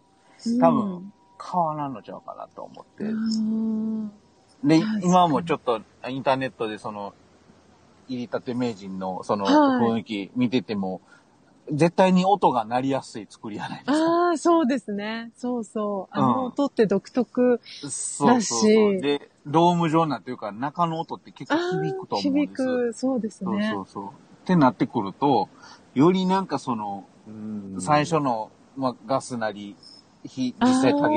ロケットストーブなりで、チチチチポっていう音から、なんか始まると、お、始まった。みたいな。そうそうそうそう。で、最後終わったらカチっていう音が、あ、今火消したみたいな。頭の中でイメージを勝手にそれぞれが膨らませれるっていうのが面白いなと思ったんですけど。だから、そういうジャンルとしてクラブハウスを使っていくっていうのは、面白いんちゃうかなっては思って。ああ、確かに。これちなみに5000円で買えるこの入りたて名人、これですか？そうです。うんうんうんうん。おー。そうです、そうです。すごいすごい。あ、こんなに手軽に買えるんですね。そうなんですよ。へー。そうなんです、そうなんです。ちょうど一宮物産さんの入りたて。はい。で、名人さんの今一番上に出てきたの、ひらがなでね、入りたてって感じで。そうそうそう。なんかすごいこう、見た目がキャッチーな。これでいるんですね、すごいな。そうなんですよ。ああ、なんかイメージが違った。あ、本当ですか。なんかもっと機械的なものが。機械的、そうそうそう。そうそうそう。こんななんか和な感じじゃないと思ってた。そうそうそう。そうなんですよ。で、多分、陶器なん感じじゃないですか、見た感じがね。で、陶器の乾いた綺麗な音って、余計に心地いいんで。ああ、なるほど。そうそうそう。絵があって、ちっちゃなフライパンの上まであって、真ん中に穴が開いてるようなやつに、きっと豆を中に入れていってってことなんですよね。そうです、そうです。大正解です。この茶色のいい色加減が、どんどんまた黒っぽくなっていくとかっこよくな。名人って書いてあるのがいいですね。そうそう、入りたて名人って書いてあるんですよ。かわいいな。なんか結構やっぱり他にないことやから、これって。絶対に面白いなって思う人増えると思うんですよ。ああ、ねえ、なんか面白いし。いや、この値段設定は結構いい、なんだろう。うまいとこついてるなって思うんですよね。1000円とかだとまたあれですし、1000円ってところが結構熱いなって思いましたね。面白いな本気度っていうか気が、ね、何万円になっちゃうとちょっとあれですけど、ちょっと5000円ならっていう。そうそう、手が出せるかなぐらいの価格ですよね。日頃コーヒーって、まあ安くても100円からで、だいたい2、300円で高いとこ5、600円のコーヒーをお飲みになられたりするんですけど、10杯分ですからね、そんなの。そうそうそう、そうなんですよ。これ、さっき言ってた一宮物産さんのホームページでも、実際に入りたて名人の使い方みたいなの載ってるじゃないですか。焙煎方法のね。そうそうそう。それ見ててもなんかスプーン1杯で、500ml 抽出できますって。あ、そうそうそう。そう、だからそう考えたらね、だいぶ経済的やし、そう、経済的。そう、そうなんですよ。結果的に安く済んで美味しく飲めて、心まで癒されちゃう。そうそうそう。もう、その通りです。そうなってきたら、5000円って、安い。買ってみようかな。それが、例えば2万、3万するものだったら、ね、ちょっとどうしようかなってなるけど、5000円。なんかやめちゃったらどうしようって。そうそう。このサイズ感もいいですよね。こう、しまいやすいし。そう。逆に言うたらね、これコーヒー豆だけじゃなくて、カカオ豆入れたらそれだけで変わるやん。あー、確かに。ちょっとチョコレート自分で作りたいなみたいなのもできるし、なんかいろんな用途が出てくるなと思って。だから、お茶っ葉入れてみるとかね。そうそう。なんか一個だけじゃない使い道があるっていうのもあるし、うん、楽しいなとは思います、ね。この形だったら下手すると、いつか自分でこういう陶器のやつで、自分で作ってみようみたいな、前そうそうそう。そんな風にもね、なっちゃうかもしれないし。そうそう。だこれきっかけでね、コーヒーが好きになるっていうのもあるかもしれないし。うん。大いにあり得る、あり得る。うん、で、実際僕も結構その、普段は飲まないけど、うん、その、たまに飲む時のコーヒーを大事にしたいなと思ってて、だから、その豆を自分でひきたいなっていうんで、コーヒーのミル買ってとかっていうのを昔やってたから、豆から作るっていうのも一個、いいかもしれないね。それこそ自分の好みの、その、入り方っていうものをそこで見つけれたら、それが大きいやろし。うん。確かに。だからそういう意味で考えていくと、多分その、音から入って、そこにフォーカスしていくっていう、そのスタイルっていうのは、結構その、ありかもしれない。なるほど。最初に、その、入りたて名人っていうものに興味を持っているかって言ったら、うん、それがどういう風な使い方で、うんうん、っていうのが、その YouTube のその今載ってる画像を見てるだけで、じゃあ自分がやってるとこをイメージできるかって言ったら、なんか難しいかもしれんけど、うん、意外とこの音落ち着くな、みたいなところから入ると、そうか。なるほど。うん、じゃあ、なんか休みの日にのんびりするときにこれちょっとありかもな、みたいな。ふっとその購買意欲が出てくるというか。音から入ってね。音から入って。最初に、じゃあその商品どうぞって言って、この商品これがいいんですっていうよりは、全く関係ない音っていうところから入ると。これ僕も実際なんだろう、ちっちゃい頃から、実は父親がもうコーヒーもマニアというか、昭和19年生まれなんですけど、その頃ってなんか一時期なんだろうな、いろんなコーヒー屋さんで、喫茶店でコーヒーを飲んでいくのが、こう、かっこいい学生みたいな、大人みたいなのがあって、結構、なんだろうな、いろんなところでいろんな、こう、なんだろうね、ドラマなのか映画なのか何かのきっかけでそういうのが流行った時があったみたいで、で、それで、その頃からやっぱりコーヒーが好きで、やっぱ家にサイフォンっていうんですかね、こう、サイフォンが家にやっぱあって、いつも親がやってたんですね、こうガリガリガリって見るで聞いて、だからそれを、なんだろう、自分も楽しいから、本当にまだ5歳、6歳、7歳とかちっちゃい時にこうガリガリガリガリやらせてもらって、とか、で、その匂いとかもいいですし、みたいな。だけど、あれって、でも、基本的には最後のコポコポコポぐらいしか、ないじゃないですか。でも、今みたいにジャンさんが言ったように、こう、言ってる音っていうのは、より、すごい多分、確かに。よりよく感じるんじゃ、それが自分でね、音を発生させるように、要は自分でそれが5000円で買えるんだったら、みたいな感じ。確かに。なるんで。そう。だから多分音の変化もあるでしょ。そうそう。あります、あります。それも楽しめるじゃないですか。ポップコーンとかもそうですけどね。そうそう。ある程度こうなったら食べときみたいな。そういうのって面白いよね。ああ、確かに。わ、すごい参考になる。そう、だから僕、料理するから余計に感じるんですよね、そういうので。見ているだけじゃなくて、音で判断するときもあるじゃないですか。油とかでもそうやけど、天ぷらとかでも、パリパリ乾いた音になる。だからこれで入れれるなとか。なんか、そういう音の変化を楽しむのって、意外に楽しいなって思う。なんか、YouTube とかでも、ただただ作業してるだけの動画とかを、ずっと見るときって、何を見るって、ずっとその黙々と作業してはるのの音も聞きながらやから、多分、日本やとそれって飽きるんですよね。確か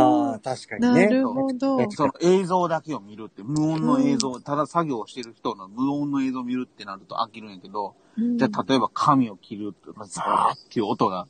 聞こえてきたりする、その音ってかなり重要やなと思って。なんで、余計になんかこう音から入っていって、うん、それに興味を持ってもらうっていうのは、ちょっと離れちゃいますけど、あれもそうですもんね。先ほど言われてた例えば喫茶店に行って勉強をするとはかどるとか、要はその適度な音、自然な、だからその空間を作るためにわざわざ YouTube のその、自然の例えば居酒屋の音とか、自然な喫茶店の音とかだけを流してる人たちもいるんですよ。もうひたすらその日常のお店の音ですよね。こう、いらっしゃいませとかガチャガチャガチャどっかでまさにファミレスの音とか、っていうのをどっかで撮ってきてそれを流してる人もいるんですよね。もうだからそれを聞きながら勉強が集中できる、ね。勉強してできる。同じ考えやんね。だからそう全く同じだと。音を聞きながら何か作業を集中できるかもしれない。ああ確かに。そっかそっか。自分の部屋が無音すぎちゃって変に集中できないからそれを聞いて、その空間にいるかのごとく。いるかのごとく。そうだからもうほんまに最初からね、そのお店の雰囲気でやってみるっていうのもありかも。面白いね。いらっしゃいませってじゃあ今日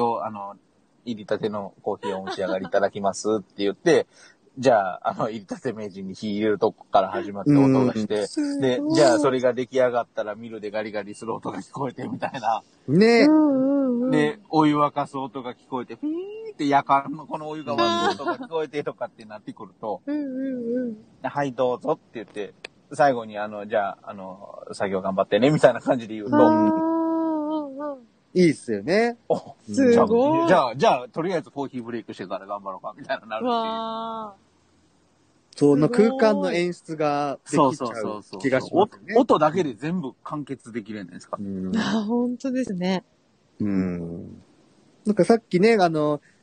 今、月の萌えって書いて、ルナ萌えちゃんって方が、シチュエーションボイスって言われてましたけど、こういうのっていうのも結構そのシチュエーションに合わせた、実はシチュエーション台本っていうのもあって、その台本をこういうシチュエーションの時のこのセリフみたいなのがあって、それをこう朗読したりとか、二人ね、ここ三人でいれば、女性一人、男性二人の台本を選んで、そのシチュエーションをこう台本を通して楽しんで、その世界を楽しむ。で、やってる人も楽しいですし、聞きに来てくださった方々も、なんかそのシチュエーションの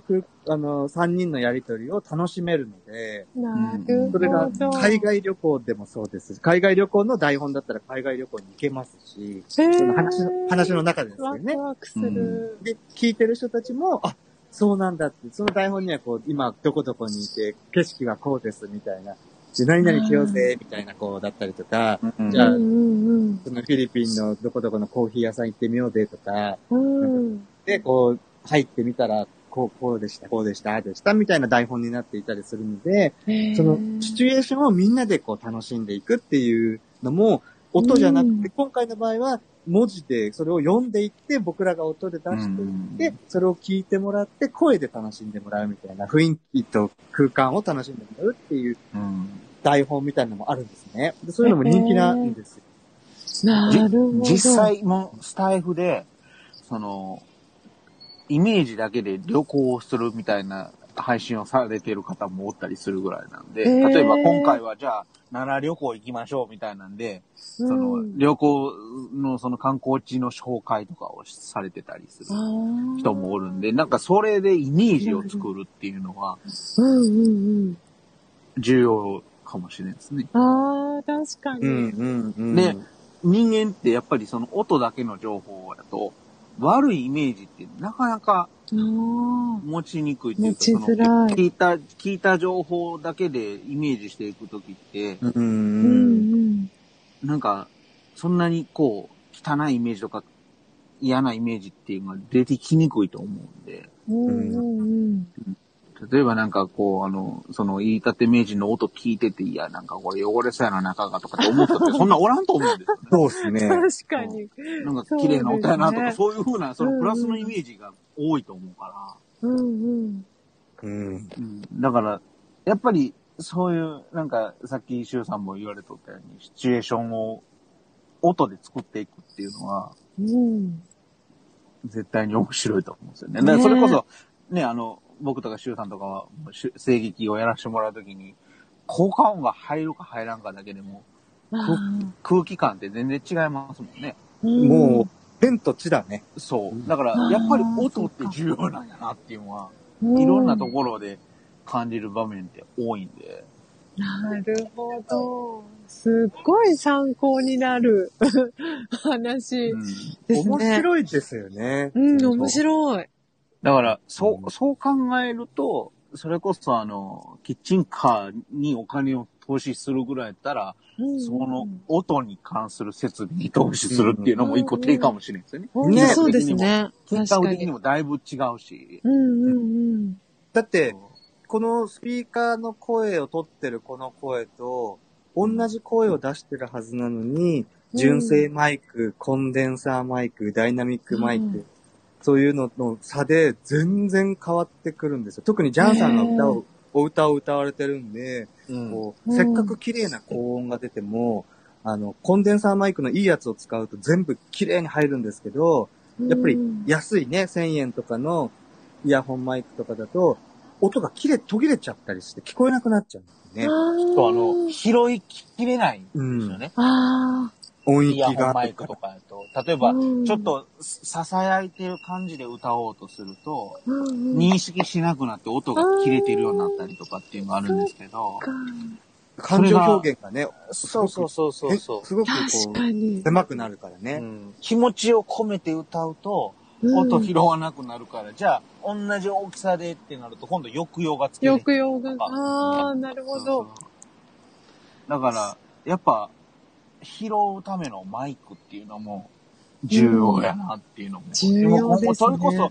今、新しいマイクでいろいろ試すようになってより感じたんですけど、ね。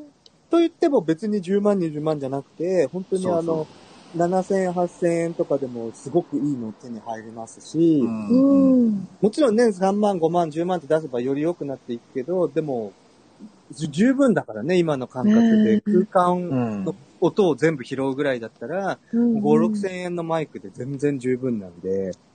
ただその環境だよね、コンデンサーマイクからちっちゃな何かのミキサーとか何かにオーディオインターフェースってものにつないで、で、それをスマホにつなぐだけで完成するので、別に1万円くらいでできちゃうんですよ。それがずっと10年、20年使えるので、だからその辺はですね、旦那様がアコースティックギターとか歌やられてるんで、めちゃくちゃ旦那さんの方が詳しいと思うの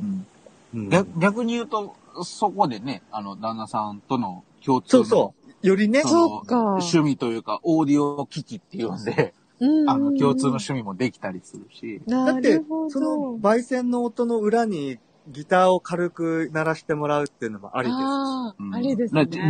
リアルな喫茶店な感じになるから、ね。ああ、なりますね。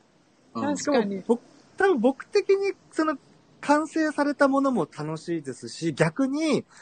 練習してる風景の音とかも、僕はいいと思うんですよ。例えばちょっと間違えちゃったりとか、やってる、練習してる時の音とかっていうのも、意外と面白いかな、みたいな。単純にね、弦張り替えて、音を取ってるだけの、ブンブン、ブンブン、みたいな、音合わせてんな、今、みたいなところの、なんかそういうのも結構、楽しかったりする。ライブの DVD の、なんか特典みたいなんで、バックグラウンドを収録されたりするときってあるじゃないですか。アーティストさんの。ああいう色が楽しいなっていうと同じ感覚やと思う。確かに。僕なんかも結構例えばライブハウスとかに行ったときとか、コンサートとかで東京ドームとか行ったときもそうなんですけど、いろんなセッティングを裏方の方がやっていて、裏方の方が試し音を出したりとかしたりとか、いわゆるリハーサルの風景だったりとか、で、本番に入った時の本番になるつなぎのところ、どうやって機材をみんな変えてるのかとか、どんな風にセッティングしてるのかとかって、実は音楽の曲を、その人の曲を聴くよりも、その間が楽しかったりするので。そうやね。例えばなんかこうね、MC 回す前にギター変えたりするときにドラムの人がちょっと、リズム刻んで音作ってるとかっていうのも、うん、その時しか見れんもんやから。そうなんだよね。う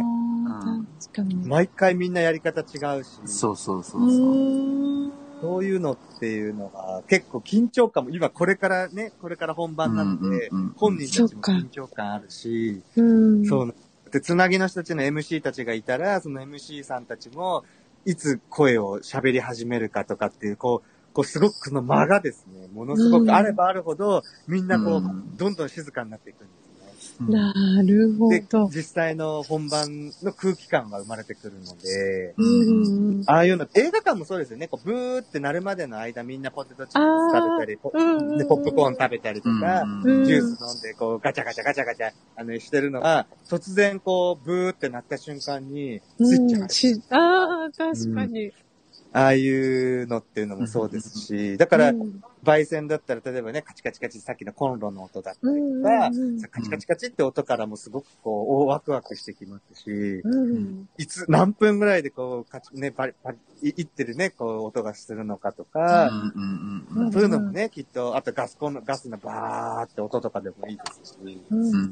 何かそういうのってね、こう、全部が全部一つのパッケージングとして面白いかもしれない。うん。うん、わあ、すごい。めっちゃ。失敗がないっていうのがいいと思うんですよね。その音に対して。音、ああ、確かに。そうそうそう。全部成功なので、いわゆる全部その時の音なので、うんうんうん、ミスとかではないじゃないですか。こうね、演奏ミスっちゃったとかじゃないので。ああ、そっか。あくまでそのシチュエーションなので、全部の音が全てが歩いてる音とかもそうですしね。うんうんうん、そうなんですよ。それ面白いなっていう。面白いですね。わ、すごい。いくらでも生まれてくる気がしますよね。うん、本当ですね。うん、それこそ、だからね、やっぱりそういうの、意味で言うと、アーカイブ残せるスタイフでっていうのも魅力的。うん、やっぱ魅力的ですね。うん、一発で、その一回しかできんっていう意味で、今度クラブハウスでやるっていうのも、まさによくやるタイプ、ね。その、どっちもが魅力的になると思うんですよね。そういうことをしてると。うんうんうん。変わってきますよね、それぞれ。なんか残し方、ね。そうそうそう、うん。で、それぞれのニーズも違うじゃないですか。その時の音を楽しみたいっていうやったらクラブハウスってなるし、うんうん、後でちょっと聞いて落ち着きたいなっていうやったらスタイフってなるし。スタイフ、うん。うん。あ、確かに。前回ちょうどジャンディさんがたまたまですね、夜中の2時半ぐらいにですね、突然通知が来て、今から子守歌で、子守歌枠みたいになっていて、そうですね、寝れへん人どうぞみたいなタイトルでね。そう、タイトルがそれで、で、ちょうどベッドに入ったタイミングだったんですね。だから、あ、じゃあちょっと開いて開けながら、聞かせてもらいながら、お歌を聞かせてもらいながら寝ようかな。寝ようかな。まさに子守歌で、実際にコメントとかもあんまりできなかったんですけど、こう聞きながら、こう寝ようとしてる時だったので、そしたらある女性がですね、入ってきてくださって、で、その子が、もう、ちょうど寝れなかったんで、ありがとうございますって書いてあって、で、シューもコメントで、僕も今から寝るところです、つって、一緒に楽しみましょう、みたいな感じで、で、その方がね、こういろんなドリカムが好きだったりとか、こうリクエストしてくださっていて、でそれをね、ジャンさんがスッパッと歌って、聴きながら楽しむ。で、それで結局、夜4時5時ってなって、まあ眠りについて、で、その後ね、ジャンさん、あるレターが届いて、ね、どんな内容だったんですか？まあ、レターの内容、まあ、これがね、また初めてそういうレターもらってすごい嬉しかったんですけど、レターの内容としては、これ、夕べ眠れなくて困ってましたが、こちらのチャンネルに来させていただき、素敵な歌のプレゼントでおかげさまで2時間ほど眠れて、無事に仕事こなせました、言って。で、まあ本当に感謝申し上げます、ありがとうございましたっていうレターをいただいたんです。なんで、なんかこう、自分が寝れんから、同じような人が寝れるように歌おうかなって思ってた、この気軽に始めたことやけど、うん、なんかそうやって人の力になれたっていうのが、やっぱこれはリアルタイムの配信やからできることなんやなって思う。まさに、まさにそうですね、うん。リアルタイムだと思いましたね。うん、確かに。その時ですもんね、本当。実際に、こちら側からすると、寝てはるのかどうかがわからないんですけど、確かにコメントなくなったなって思って、ね、たったま歌って、もうみんな寝たなって思って、閉めたんですけど、でも、同じ感じだと思うんです。その音で、うん、その焙煎の音聞いてるだけやけど、うん、これ寝れへんなってなった時に、その時にこう、って寝れるとか。確かに、確かに。そう。それはちょっと、いいかもしれないですね。逆にね、こうアーカイブがまたその音が残っていた時に、うん、こういざたまたまシュウが今これから何か作業しようとして、こう千尋さんのところにその音源を探して、あ、この焙煎のこれにしよう、それを聞きながらやったりとか、眠りについても。それ聞きながら寝ようとか、ジャンさんのそのアーカイブが残っていたら、それを聞きながらちょっと寝ようかなとか、そういうような、何か子守歌って書いてあれば、またもしかしたらその方も、翌日もしかそのまた忙しくなって辛くなった時に寝れなくなっちゃった時に、ちょっとアーカイブもう一回聞きに行こうって言って、聞いてくださるかもしれないですしね。で、一回そういうことがあるって知ったらね。うん、そこに行こうって思ってくる。行こうって思いますよね。そう。うん、探しちゃいますよね、ついつい。うん。なるほど。結構。ね、そういうのは、そういうのはね、多いっていうか重要やと思うんだね。そうなんです。ピンポイントで。そう。ないんですよね、意外とね。そういうのって。いざ探そうとすると。だから、それを知ってるか知ってないかだけで、気持ち的にリラックスっていうか落ち着けますし、あそこに行けば、いい音が聞けるとかリラックスできるっていうね、そういうのが、だからアーカイブって意外と僕は好きでというかありがたいな、と思っていたりするので。なるほど。自分の時間で楽しめるっていうね。確かに。夜とか朝昼は行けないけど、自分がちょっとね、30分余裕ができたら、ちょっと聞きに行こうっていう、自分のタイミングで聞けるので。だから、そういう意味では、音の配信、収録でアーカイブ残してっていうのは、結構、僕もよくやるのが、例えば通勤の車内とか、で、ピアノの、それこそさっき、話させてもらってたゆるっと桜ラジオの桜さんのピアノの演奏を聴きながらとか、例えば、誰かの、配信されたアーカイブを聴きながらとか、なんかこう、音だけやから、なんかしながらそれを聴ける、耳に入れれるっていう意味では、一つのコンテンツとして、そうですね。成り立つものだなって思うんで。成り立ちますよね。僕の、どうですか？逆に映像がないからそれができる。それがでかい。本当それが大きい。そうですね。ながらでも聞けるし、料理しながら移動しながらで聞けるし、それこそ今ね、シュウさんもおっしゃられとったように、喫茶店で勉強がはかどるとかっていうのは、このコロナ禍の時代でテレワークがせんなんっていうところでも、その音だけ流しといて、確かに仕事が逆にはかどるよとかっていうのあると思うんで。ああ、そうですよね。確かに。わあ、すごい。なんか、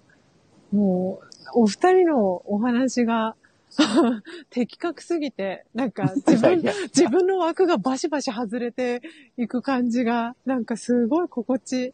よかったです。なんか、気持ちいいなって、なんか、すごく頭の中でそれがイメージできるし、いや、なんかすごいいいですね、やっぱり。あ、なんかこういうのが生まれていくんだなっていうのを、なんかコラボやると、あ、こういう風に、なんていうんだろう、自分の頭の中だけで考えつかないことが、たくさんこう、なんていうんだろう、広がっていくような、そんな感じがしました。すごい。もう、なんか、私、今移動したんですけど、はいはい。充電がですね、iPhone の充電が 5% になりまして。そろそろ締めに入りました。そうやね。私もそろそろなんでね。ねえ、ありがとうございました。本当今ちょうど2時間ですね。ぴったり。うん、2時間。30秒ですね。ねえ。本当にあっという間に、なんか、本当はね、最初に。ぜひぜひまたやりましょうよ。ねえ、やりましょう。面白いね、やっぱりこういうのはね。うん。特にみんなね、ジャンルが違うので。そう、ジャンルが違うので。なおさらこう、話がね、こう、多角的に見れるのかもしれないですし。うん。面白いですね。面白い。うん。いや、なんか本当にこのスタイフのご縁で、こうやってコラボができて、なんか、すごい嬉しかったです、私。なんか、定期的にというか、なんか、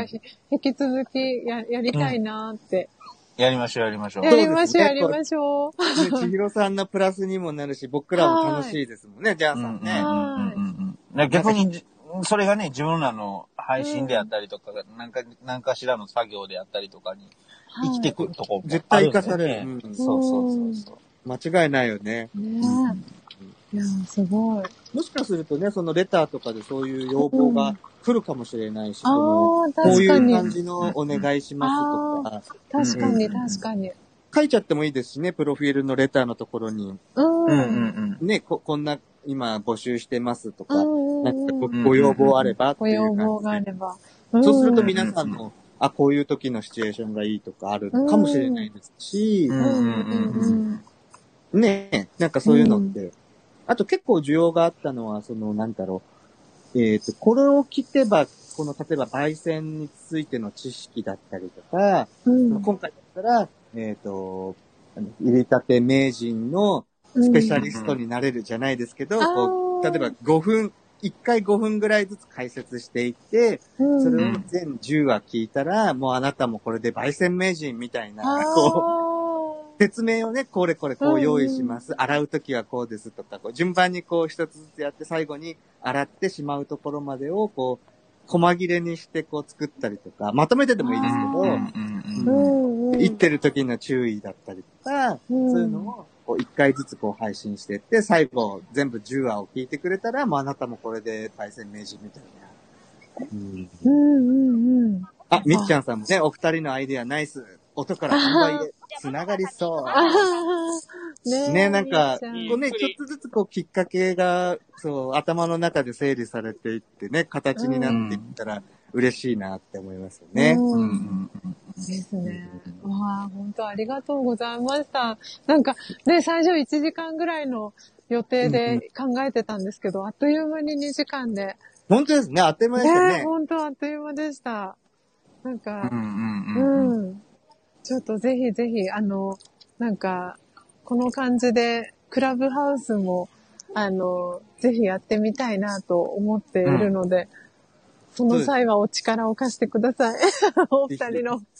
実は僕も全然クラブハウス、あれだったんですけど、千尋さんから招待いただいて、で、ね、おととい始めたばっかりなんですけど、あれも、面白そうな媒体ですね。ね、媒体ですよね。そう、だからきっと聞くのも面白いし、聞くのも聞くので勉強になるし。あ、キバナさんもクラブハウスやられてるのかな？ああ、ほんとだ。ね。ですね。こうやって